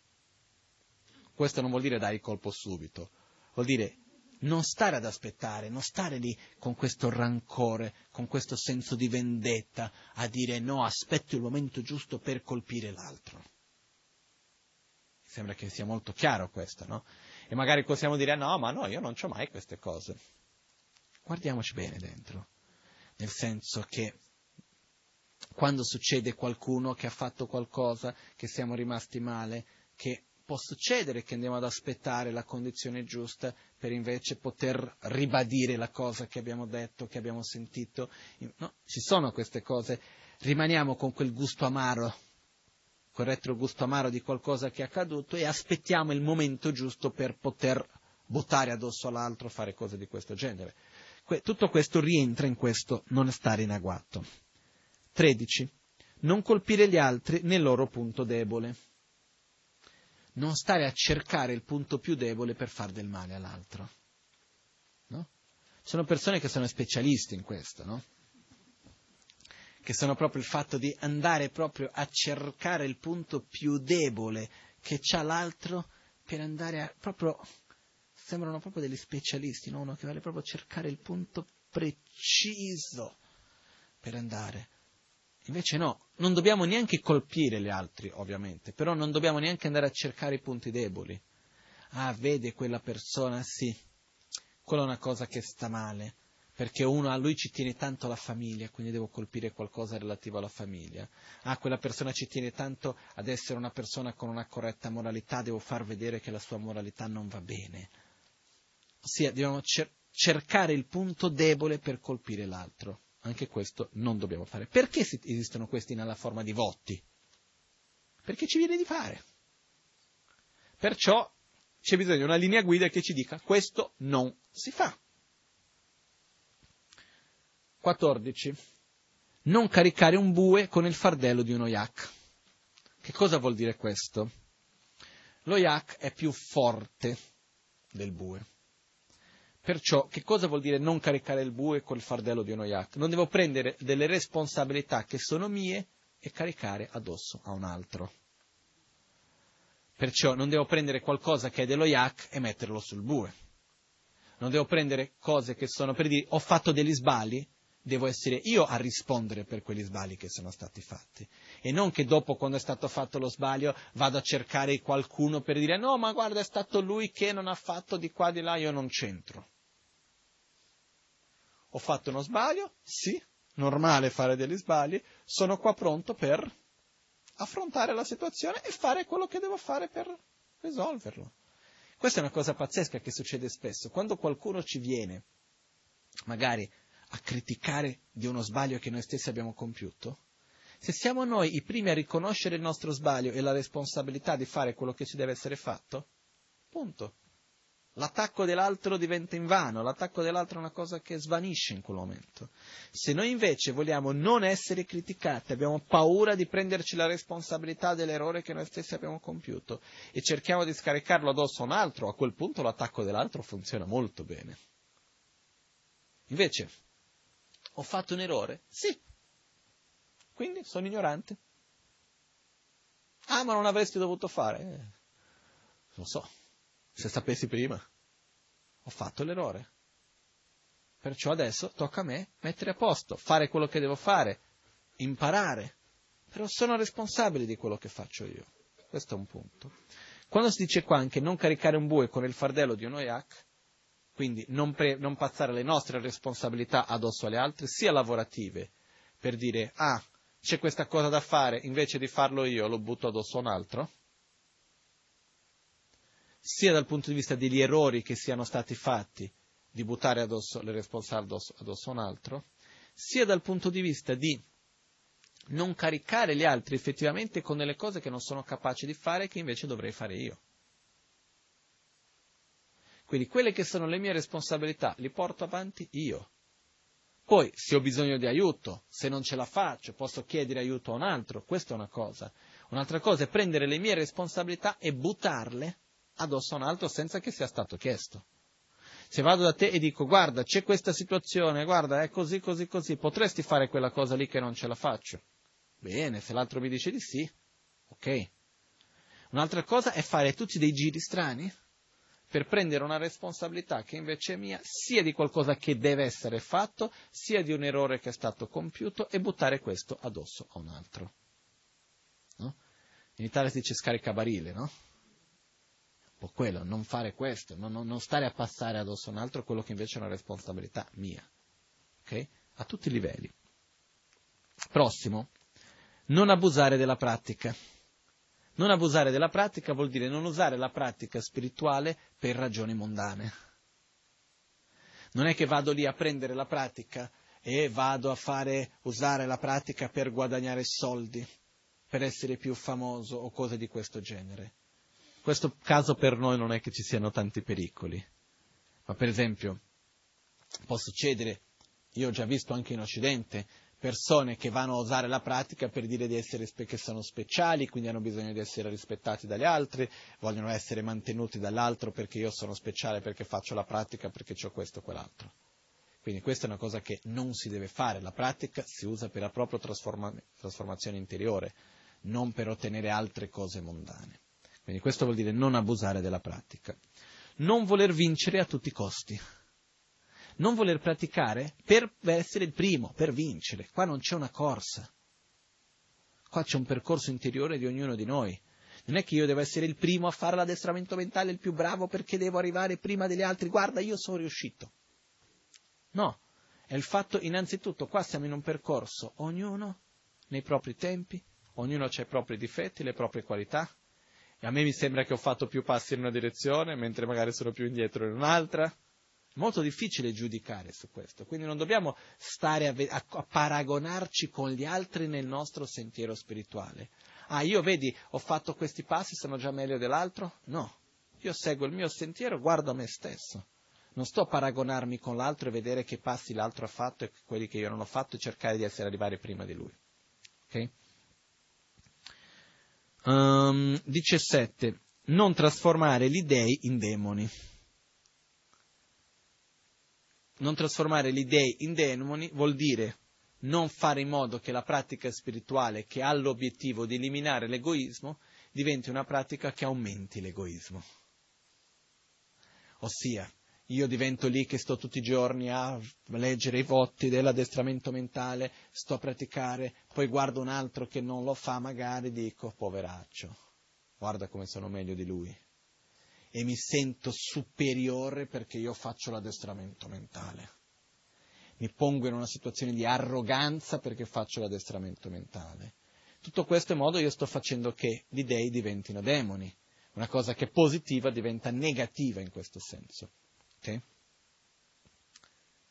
18. Non cercare la sofferenza altrui come un mezzo per la propria felicità. Anche questo è molto chiaro. È ovvio che ovunque, qualunque scelta facciamo, qualcuno rimarrà male. Questo è normale, è naturale. Non possiamo aspettarci che possiamo prendere delle decisioni che nessuno rimarrà male e saranno tutti felici e contenti. Questo non esiste. Però possiamo anche stare molto attenti di non prendere delle decisioni essendo consapevoli che quella decisione farà soffrire l'altro e che quella sia una condizione per il mio benessere. Questo non va bene. E questo succede moltissimo anche nella nostra economia, nelle decisioni che vengono prese spesso. Per dire, per il mio benessere economico sfrutto l'altro, distruggo la foresta e così via. Quindi, per il mio benessere cosa faccio? Butto la spazzatura fuori, tanto che me ne frega a me di quello che c'è fuori. Perciò quello che succede è, questo possiamo vedere perché se guardiamo, non è che ci bisogna andare molto lontano, eh? guardiamo qui in Italia. Quante attitudini non avvengono a livello sociale, governativo e così via, dal fatto di gente che fa delle cose che fanno del male veramente agli altri per il proprio beneficio e interesse personale. Succede, no? Perciò, questo è un esempio, andando sul macro. Se noi andiamo sul micro, nella vita quotidiana anche questo avviene. Perciò dobbiamo stare attenti. Uno dei voti importanti è non cercare la sofferenza altrui come un mezzo per la propria felicità. Ok? Avremmo potuto vedere questi 18 voti molto più dettagliatamente, però comunque abbiamo un'idea abbastanza chiara su loro, non è che sia così difficile. Ok? La cosa importante è, non è che sono così difficili da praticare questi 18 voti, sono? È una cosa così impossibile? No, no si può fare, non è facilissimo, però mettendo questa concentrazione, questa direzione, si può fare, si può ottenere questa distanza, però ci dà un direzionamento nella nostra vita, ci aiuta su tanti aspetti, sono cose che sembrano piccole in una parte, però fanno una grossa differenza. Adesso invece andiamo a vedere quelli che sono i consigli, questi sono i voti, e adesso abbiamo i consigli, quindi con questo, prima di concludere, Vediamo velocemente questi 22 consigli. Primo consiglio, i precetti. Ogni, uh, aspetta che li leggo prima in tibetano come ho fatto con gli altri. Dumba lojong labsha tembani, Neljur tamche chige cha, lonyan tamche chige cha, tokta nila cha wa ni nipo kanchun sobar cha. Nipo sodan dola rung, kawa sumla tokta eh, labar cha. Gyuyi tsowo namsun la nyamba me ba namsum gom. Chalme sumdan dempar cha. Yu la cho me daktu jang. Kyabdang tingjo kun la che, kolwa namla daktu gom. Kenshen ga, kenshen dhagla cha, dagla to me cha, tare tsuwo nyamsu lang kolo me cha, rejo me cha, tujo tu jang, tokcho nigi tawar cha, yu ma gom, kolo ma dom, yu za me cha, wokche mi do. Ok. Quindi, ogni yoga dovrebbe essere eseguito come uno. Qua, anche qua lo yoga non è lo stanga yoga, hatha yoga, eccetera, eccetera. Ogni yoga dovrebbe essere praticato come uno come yoga qua si intende dire ogni attività della vita quotidiana. Ogni attività che facciamo deve essere compiuta come una, ossia per eliminare l'egoismo nella nostra vita di tutti i giorni, andando sempre nella stessa direzione. Tutti gli errori devono essere rettificati in un solo modo, ossia tutte le mancanze che avvengono, tutte le difficoltà che viviamo, tutti gli errori devono essere eliminati in un solo modo, come con la pratica, con la pratica dell'addestramento mentale. Usiamo questo stesso metodo per ris- eliminare i diversi errori che facciamo, ossia mi trovo in una situazione nella quale ho, ho fatto un'attitudine sbagliata, mi trovo in una situazione di sofferenza, eccetera, eccetera, ogni situazione di questa deve essere usata come un mezzo per praticare l'addestramento mentale, di eliminare il mio proprio egoismo, di praticare quello che è stato visto prima. Due sono le azioni, una all'inizio e una alla fine. All'inizio si deve generare la motivazione e alla fine si deve fare la dedicazione. Quindi ogni qualvolta cominciamo qualcosa, andiamo a ricordarci la motivazione del perché la facciamo e alla fine di dedicare le virtù che abbiamo accumulato in quello che abbiamo fatto. Affronta con pazienza ogni situazione si presenti, sia positiva che negativa. Ossia, in che, in che, senso si vuole dire affronta con pazienza ogni situazione? Perché noi diciamo, vabbè, la situazione negativa va bene, posso affrontare con pazienza, ma quella positiva come faccio, no? E quindi qua abbiamo un secondo solo. Um,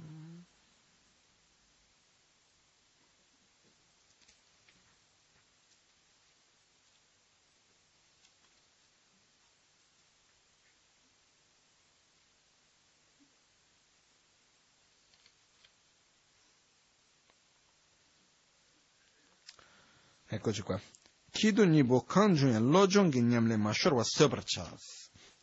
Qualunque cosa ci accada, buona o cattiva che sia, dobbiamo usarla come un'opportunità per praticare lo scambio di se stessi con gli altri. Quindi quando dice qua praticare con pazienza, vuol dire, diciamo, vabbè dai, fammi vivere questo momento di gioia senza dover stare a pensare agli altri. Adesso è una cosa per me. Invece di, no, anche i momenti belli, dedicare agli altri e viverli bene quel momento bello, non è che dedicare agli altri non posso più viverlo bene. Al contrario, aprire il cuore, uno, cuore uno vive ancora a più a lungo quel momento di gioia, non è che diventa una cosa chiusa. Quindi qualunque momento si presenti, sia bello sia brutto, viverlo all'interno della pratica del scambiare se stessi con gli altri.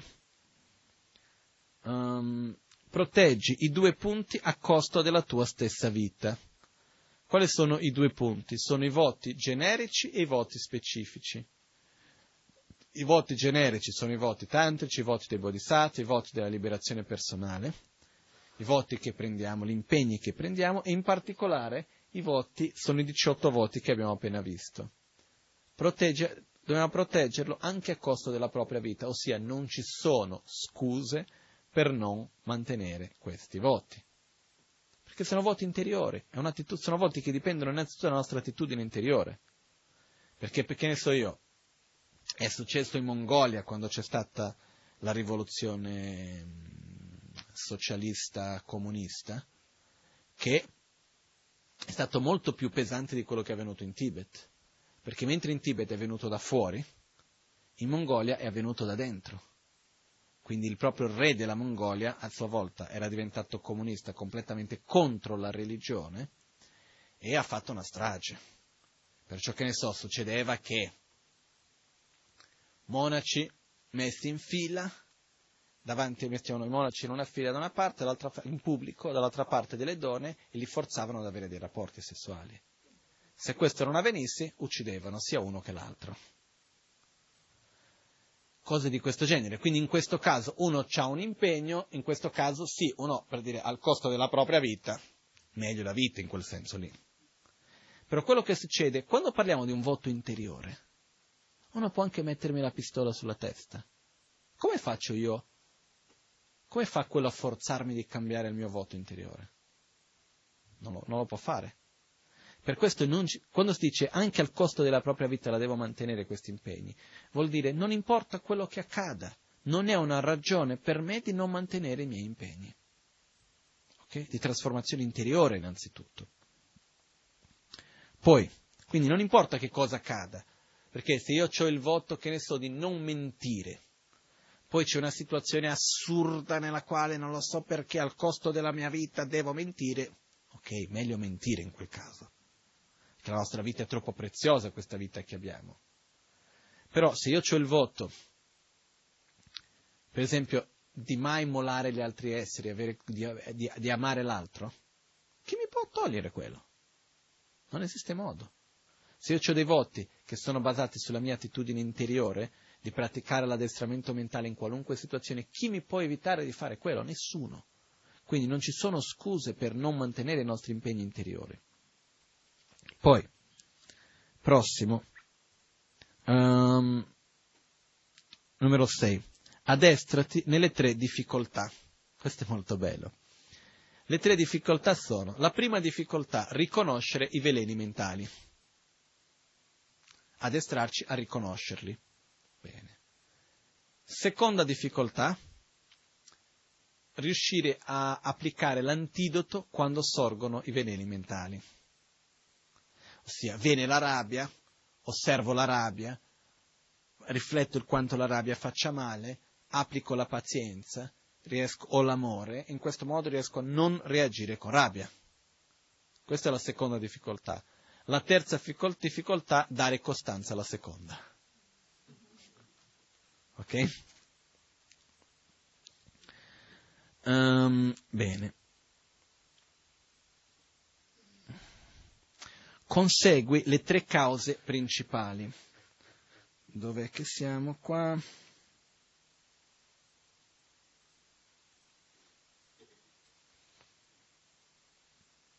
Lamar Sampo Jawa, Lo Le Surruma, Seguo Tungen Sama. Le tre, quando noi parliamo qua di consegue le tre cause principali, sono le tre cause principali per poter seguire il nostro sentiero spirituale, che sono avere il minimo delle condizioni materiali necessarie,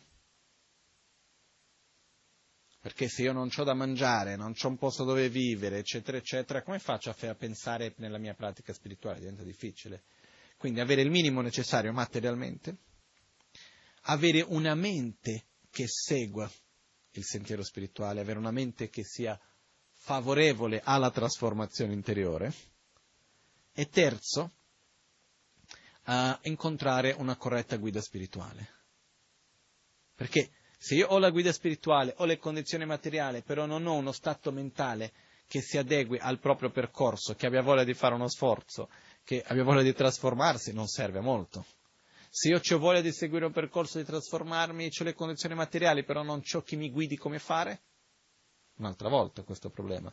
Se ho la guida spirituale, ho la voglia di trasformarmi, ma materialmente sono sempre preso dalla fame, dalla sete, dalla povertà assoluta, un'altra situazione di difficoltà ancora, no? Quindi, quello che accade è, abbiamo bisogno di queste diciamo, tre cause, perciò dobbiamo mettere uno sforzo per ottenerle e una volta che abbiamo dobbiamo fare il meglio per mantenere. Io credo che nei nostri casi la cosa principale che dobbiamo stare attenti è materialmente ovvio lo facciamo già di cercare di mantenere la nostra stabilità materiale.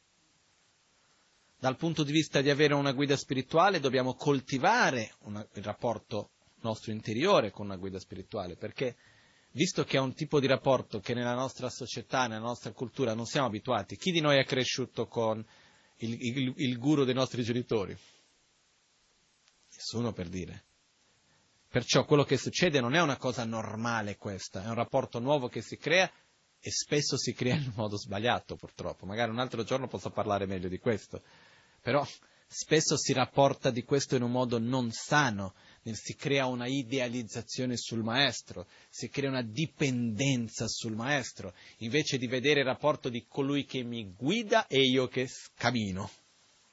Perché questo è importante. Non è, non è colui che mi prende e mi porta. No? È, sono io che cammino e mi vengono dati i passi da fare. Però quello che è importante è che in questo percorso io sono cieco, non vedo. Perciò ho bisogno di qualcuno che mi dia le direzioni e se io non ho totale fiducia in quel sentiero che mi viene dato, non riesco a seguirlo nel modo giusto. Quando dico che è sottile questo, perché essendo un tipo di rapporto che non siamo abituati, che non fa parte della nostra cultura e tutto il resto, è molto sottile, è molto facile cadere in un modo sbagliato. Perciò i due punti principali che dobbiamo coltivare è avere uno stato nostro interiore di voler cambiare, di voler praticare, di essere responsabili, credere in noi stessi e l'altro di coltivare un corretto rapporto con il nostro proprio sentiero spirituale e con coloro che ci guidano in questo sentiero spirituale. Prossimo. Non lasciar degenerare le tre attitudini. Le tre attitudini sono Lamar Möke, Lojon la Trova, Goson Pagyu. Vuol dire avere rispetto verso le nostre guide spirituali, avere piacere, gioia, gusto nel trasformare e addestrare la nostra mente e avere coscienziosità nell'uso delle nostre tre porte, ossia essere attenti con quello che dico, con quello che come mi muovo fisicamente e con quello che penso. Ok? Coscienziosità è il fatto di saper ciò che è sbagliato e non farlo, saper ciò che è giusto e farlo. Quindi ci sono tante cose che noi sappiamo che sono sbagliate e facciamo e tante altre che noi sappiamo che sono giuste e non facciamo. Essere coscienziosi vuol dire seguire questa mente, di quello che io so che è giusto lo seguo, quello che so che è sbagliato lo evito. Quindi questo lo dobbiamo fare con corpo, parola e mente. Poi, eh, non, se, non, se, eh, non, separarti mai dai tre possessi. Uh, I tre possessi fa riferimento a corpo, parola e mente direzionati alla virtù. Non lasciare mai che il mio corpo non sia vicino alla virtù, ossia usarlo per trattare gli altri con rispetto, per essere di beneficio per gli altri, per fare le prostrazioni, per fare le offerte del mandala, per fare delle cose positive, la parola, non lasciare mai che la parola venga usata in un modo negativo, usare la parola in un modo virtuoso, per recitare delle preghiere, per spiegare delle cose belle, per, dei, per dire delle cose positive agli altri, per aiutarli, eccetera, eccetera, per dire la verità. Terzo, non usare la nostra mente in un modo distruttivo, usare la nostra mente in un modo positivo. Okay? Questi sono i tre possessi, le tre cose principali che noi possediamo in questa vita, che cos'è? Corpo, parola e mente perciò dobbiamo usarli nel modo giusto. 10. Um, Pratica sempre con sincera imparzialità. Um,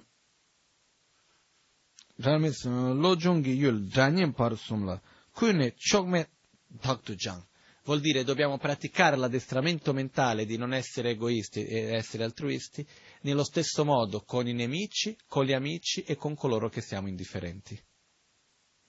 Non ha, io sono, pratico con gli amici, i nemici lasciamoli stare, tanto sono nemici, e quelli indifferenti medito nell'amore verso di loro.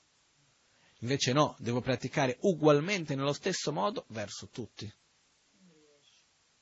Questo è l'obiettivo che dobbiamo andare. Ok? Questo è quello che dobbiamo arrivare, perché nel momento nel quale io riesco a praticare verso coloro che ho difficoltà, questo vuol dire che riesco veramente a aprire la mia mente verso tutti gli altri, che è una cosa importante. Okay?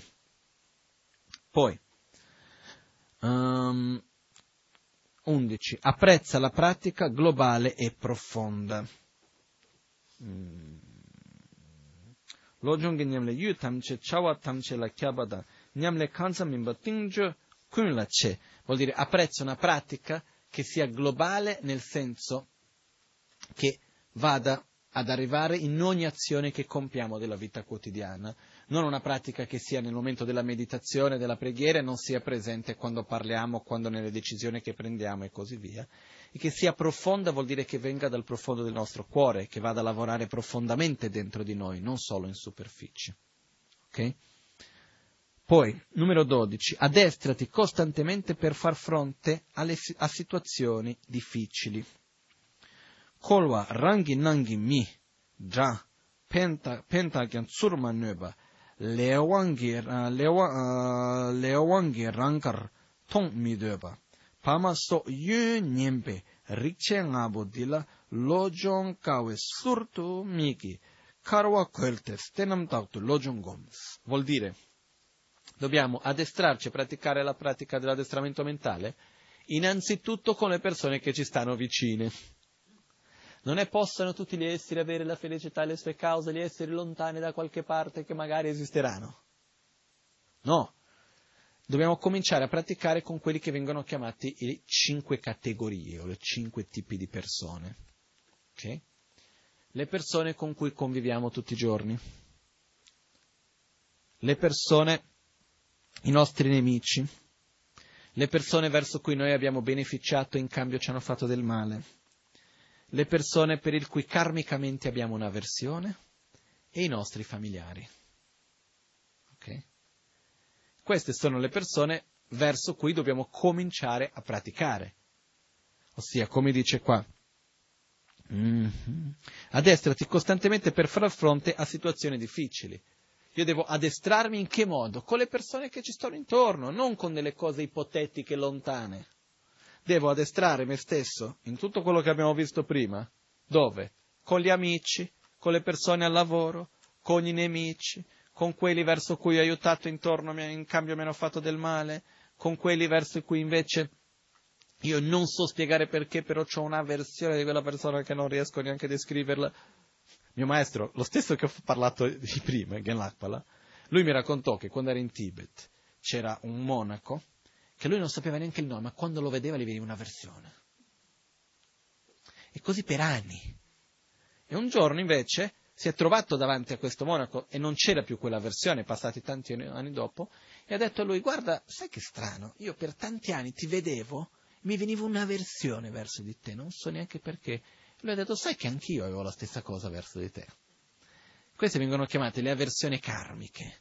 È qualcosa che per qualche ragione di qualcosa che è successa nel passato che c'è lì, senza sapere il perché, basta vedere, sentire, parlare dell'altro che già avviene qualcosa. Verso questi. E verso i familiari? Sono le cinque categorie verso dove dobbiamo innanzitutto praticare l'addestramento mentale, ossia non lasciare l'addestramento mentale in un modo in aria, lontano, verso qualcuno che magari esiste e magari non lo vedo, meglio che esiste ma non lo vedo, e invece praticare verso quelli che affrontiamo ogni giorno davanti a noi. Poi, 13. Non fare affidamento su altre condizioni. Non fare affidamento su altre condizioni vuol dire non affidare la propria felicità alle condizioni esterne. Uh, non stare a guardare, ah no, perché io possa praticare la pratica dell'addestramento mentale, devo avere da mangiare così, devo essere in quel luogo con quelle persone. Non dare affidamento alla propria trasformazione interiore alle condizioni esterne o meglio, non aspettare condizioni esterne giuste per, per cambiare la nostra mente, perché se no non, ave, non succederà mai. Um, ok. 14. Impegnati da subito nelle pratiche principali. Um.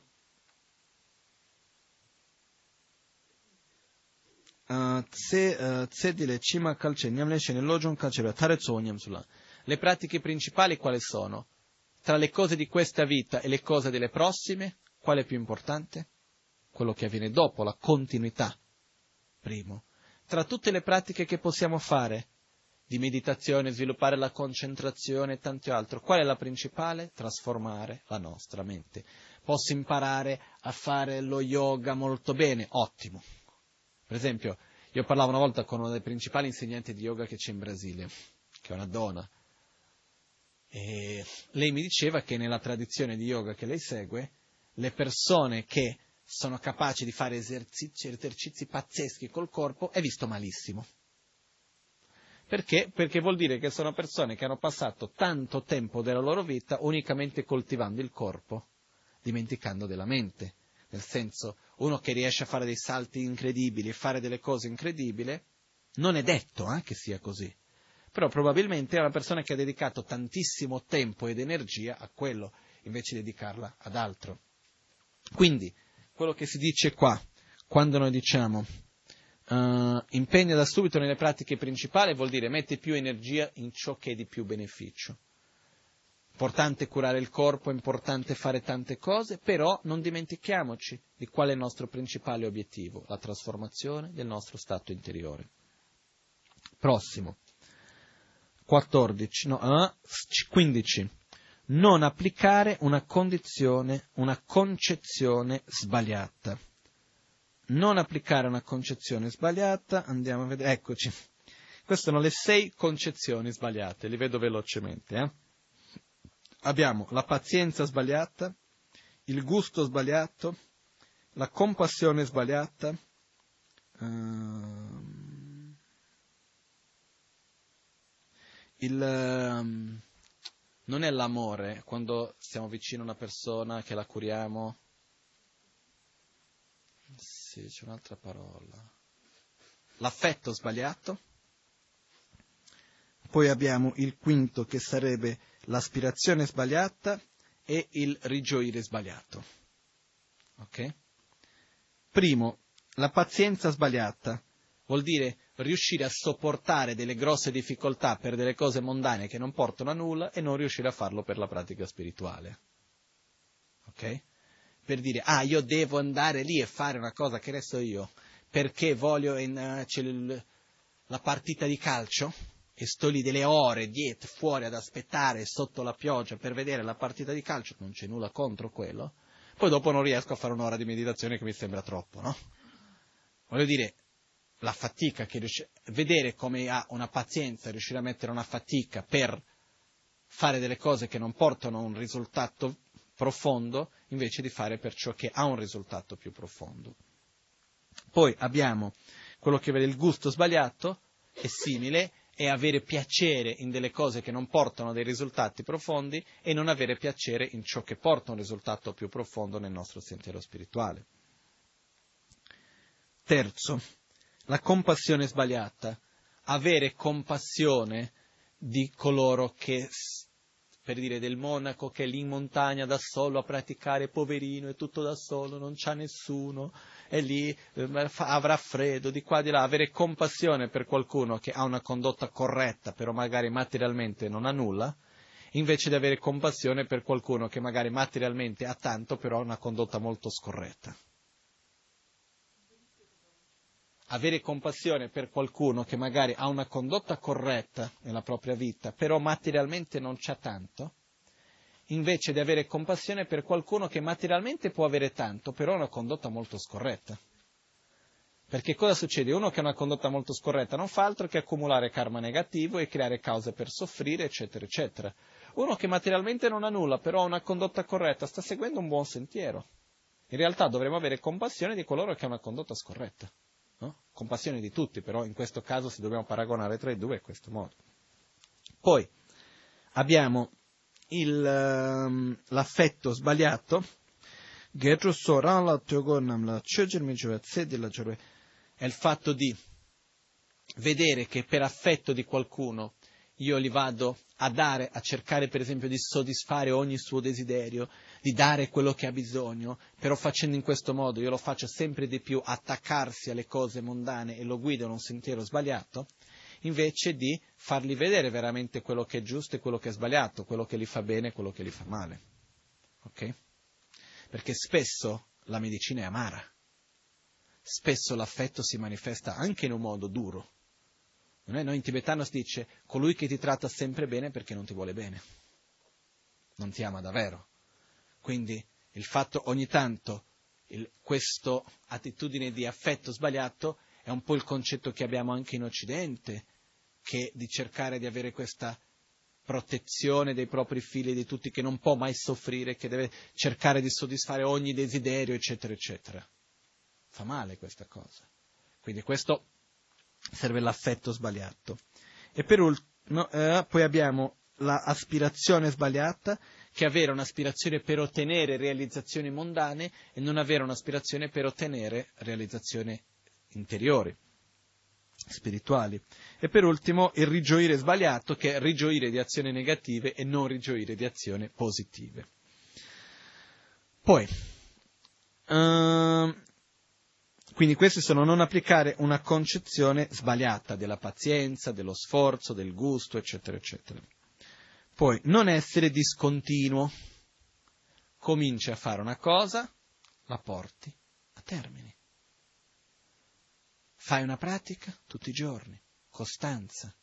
Questo è importante, perché la discontinuità nel nostro sentiero spirituale cosa porta? Il non risultato. Perciò è molto importante avere costanza. Poi, uh, pratica senza battere ciglio. E qua abbiamo um, pratica senza battere ciglio. In, ver- in verità è abbi fede in quello che stai facendo, non aver dubbi su quello che fai. Vai avanti, una volta che hai avuto l'esperienza, ti sei indagato, hai chiesto il perché, il come, questa è la strada giusta, sì, una volta che hai scelto la strada, vai avanti. Non dobbiamo stare lì e no, ma sarà giusto, non sarà giusto, ci tiriamo indietro, eccetera, eccetera, che alla fine rimaniamo che non andiamo né da una parte né dall'altra. Invece una volta che abbiamo scelto una strada, è quella, si deve andare senza dubbi, dritti. Non aver dubbi non vuol dire non poter farci delle domande. Eh? Io per esempio ho delle domande di cose che non ho capito riguardo al buddismo. Cosa faccio? Metto una lista d'attesa. Prima o poi capirò, come è già successo in passato. Però una volta che scelgo una strada, che ho visto la mia esperienza, ho capito che quella è la strada giusta, la devo seguire senza ombra di dubbi. Prossimo. Affidati all'indagine e all'analisi. Non affidarsi nella vita in generale e nella propria pratica spirituale solo da una fede cieca. Dobbiamo indagare le cose, cosa che è giusto, cosa è sbagliato, qual è il miglior modo di comportarmi in un modo generico è l'indagare e l'analisi è che vado allo specifico perché voglio capire come deve essere, come devo fare, il perché è giusto, il perché è sbagliato, vado a indagare profondamente. Non essere presuntuoso. Um,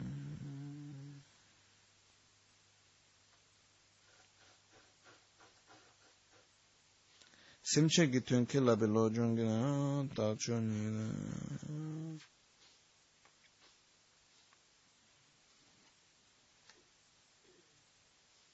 Eccoci qua.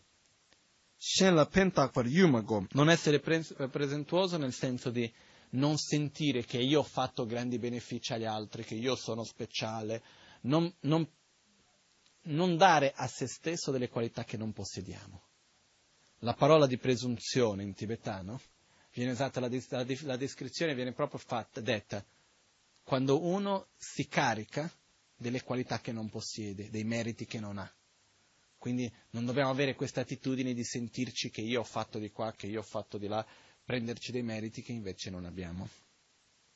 Poi abbiamo non essere irascibile, non arrabbiarsi per qualunque cosettina che accade, anche per quelle più grosse, ma innanzitutto per quelle piccoline. Non essere instabile, essere molto felice quando va bene, essere, stare molto male quando va male. Avere un equilibrio.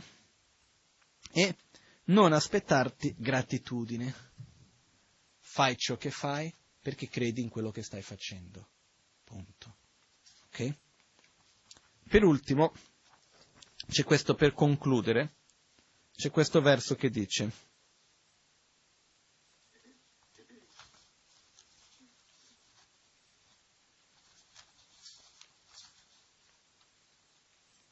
rangi möba mangwe gyu dunghe tam ngin kye se ne dangzin duwe dam nga shu tani shiyan mi kyoto. E quindi dice, le mie aspirazioni molteplici hanno dato origine a critiche umilianti e sofferenze.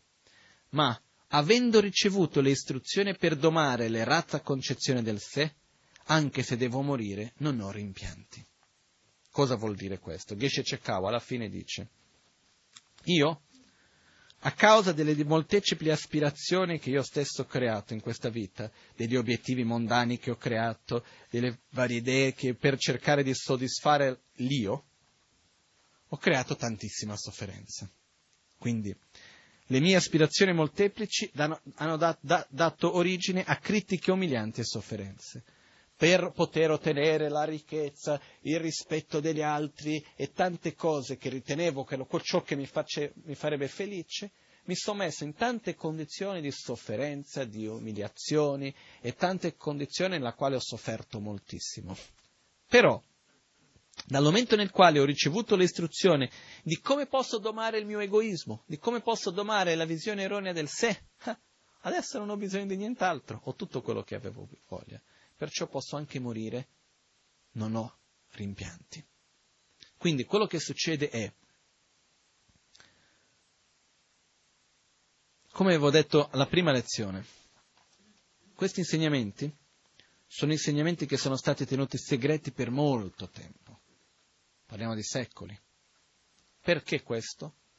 Perché richiedono un'unica condizione per riceverli originalmente, che è l'impegno di metterli in pratica. E quello che viene detto qua, in realtà, è proprio la capacità per noi stessi di dire, ok, io sono responsabile di me stesso voglio essere di beneficio per gli altri. E prima di tutto devo smettere di incolpare gli altri. Devo prendere su di me la mia responsabilità delle mie azioni, delle mie scelte. E innanzitutto riconoscere che posso cambiare la mia attitudine. Come? Tramite una costanza, tramite una pratica proprio di addestramento mentale, proprio quello di osservare me stesso, riflettere, usare dei metodi come quello che abbiamo detto della visualizzazione, del scambiare se stessi con gli altri, del dare e del ricevere, la pratica del Tonlen. Ci sono tanti modi per farlo.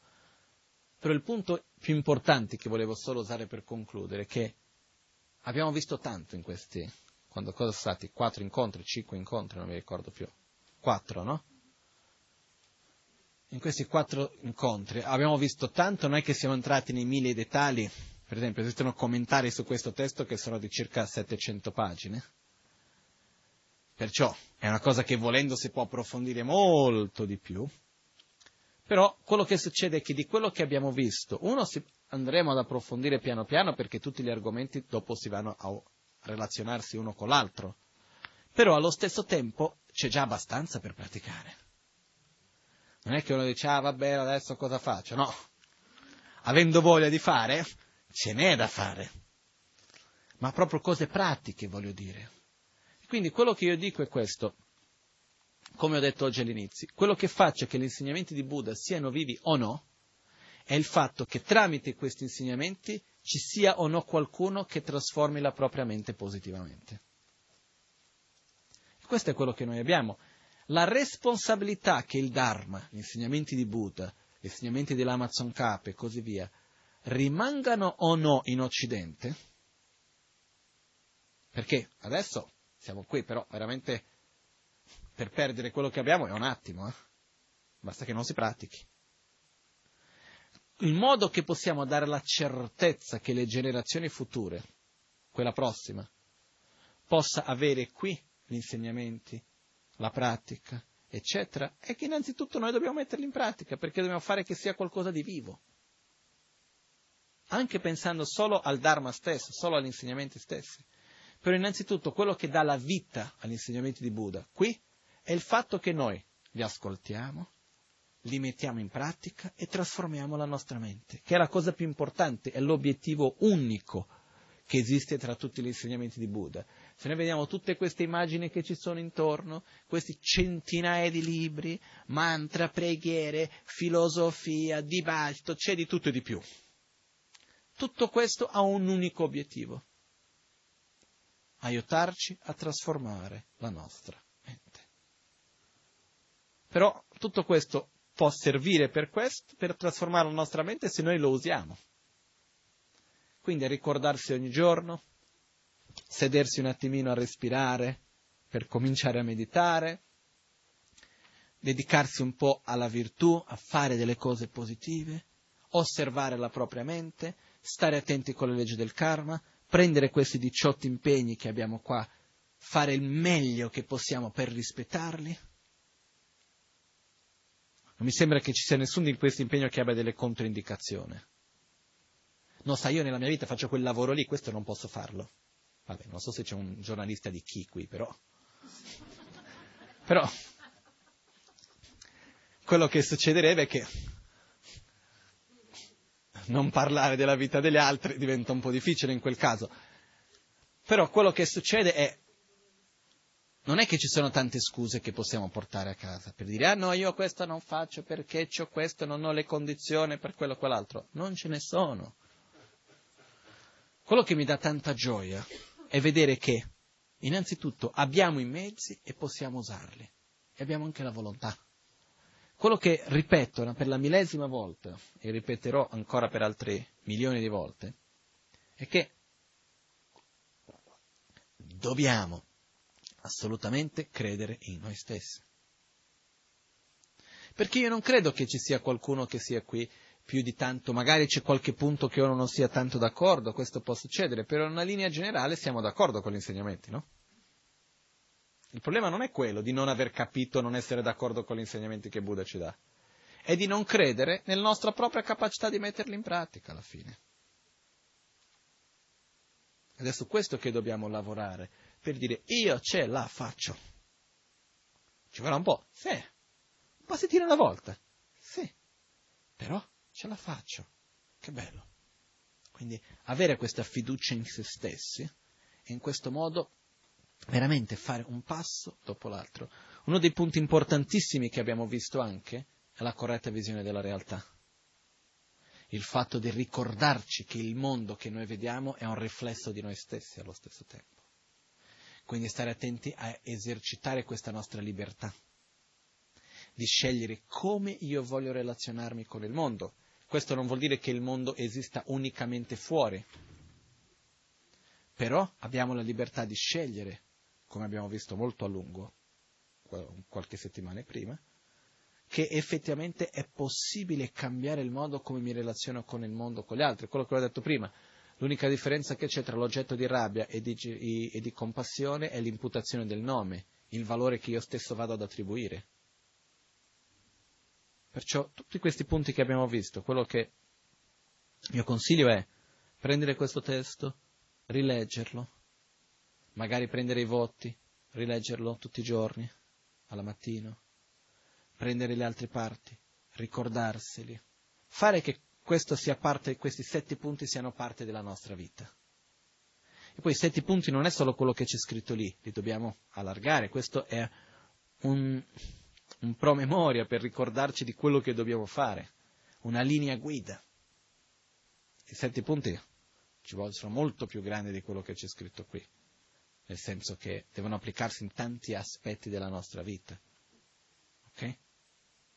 Però io l'unica ragione per la quale ho dato questi insegnamenti, ho condiviso questo con voi, è perché io parlo veramente sinceramente, credo nella vostra capacità di metterli in pratica.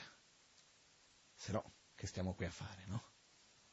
Perciò questo, io lo dico, è, è ovvio che io non penso che dal domani saremo qua tutti bodhisattva illuminati anzi fossi, però fra un annetto magari, però adesso proprio domani no.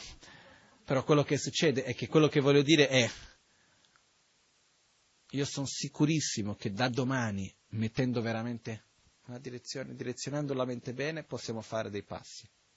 Non neanche tanto piccoli, piano piano, con costanza facciamo dei grandi passi, ok?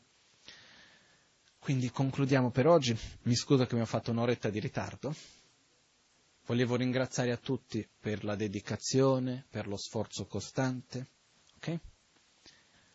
Jetsun lame kutse rabten chi namkar tinle chochur gepadang losan tempe drume sasumgi drove musel tatu ne gyurchi chancho semcho rinpoche make panam ke gyurchi Kepa nyampar mepayang, konge konto pelwarsho.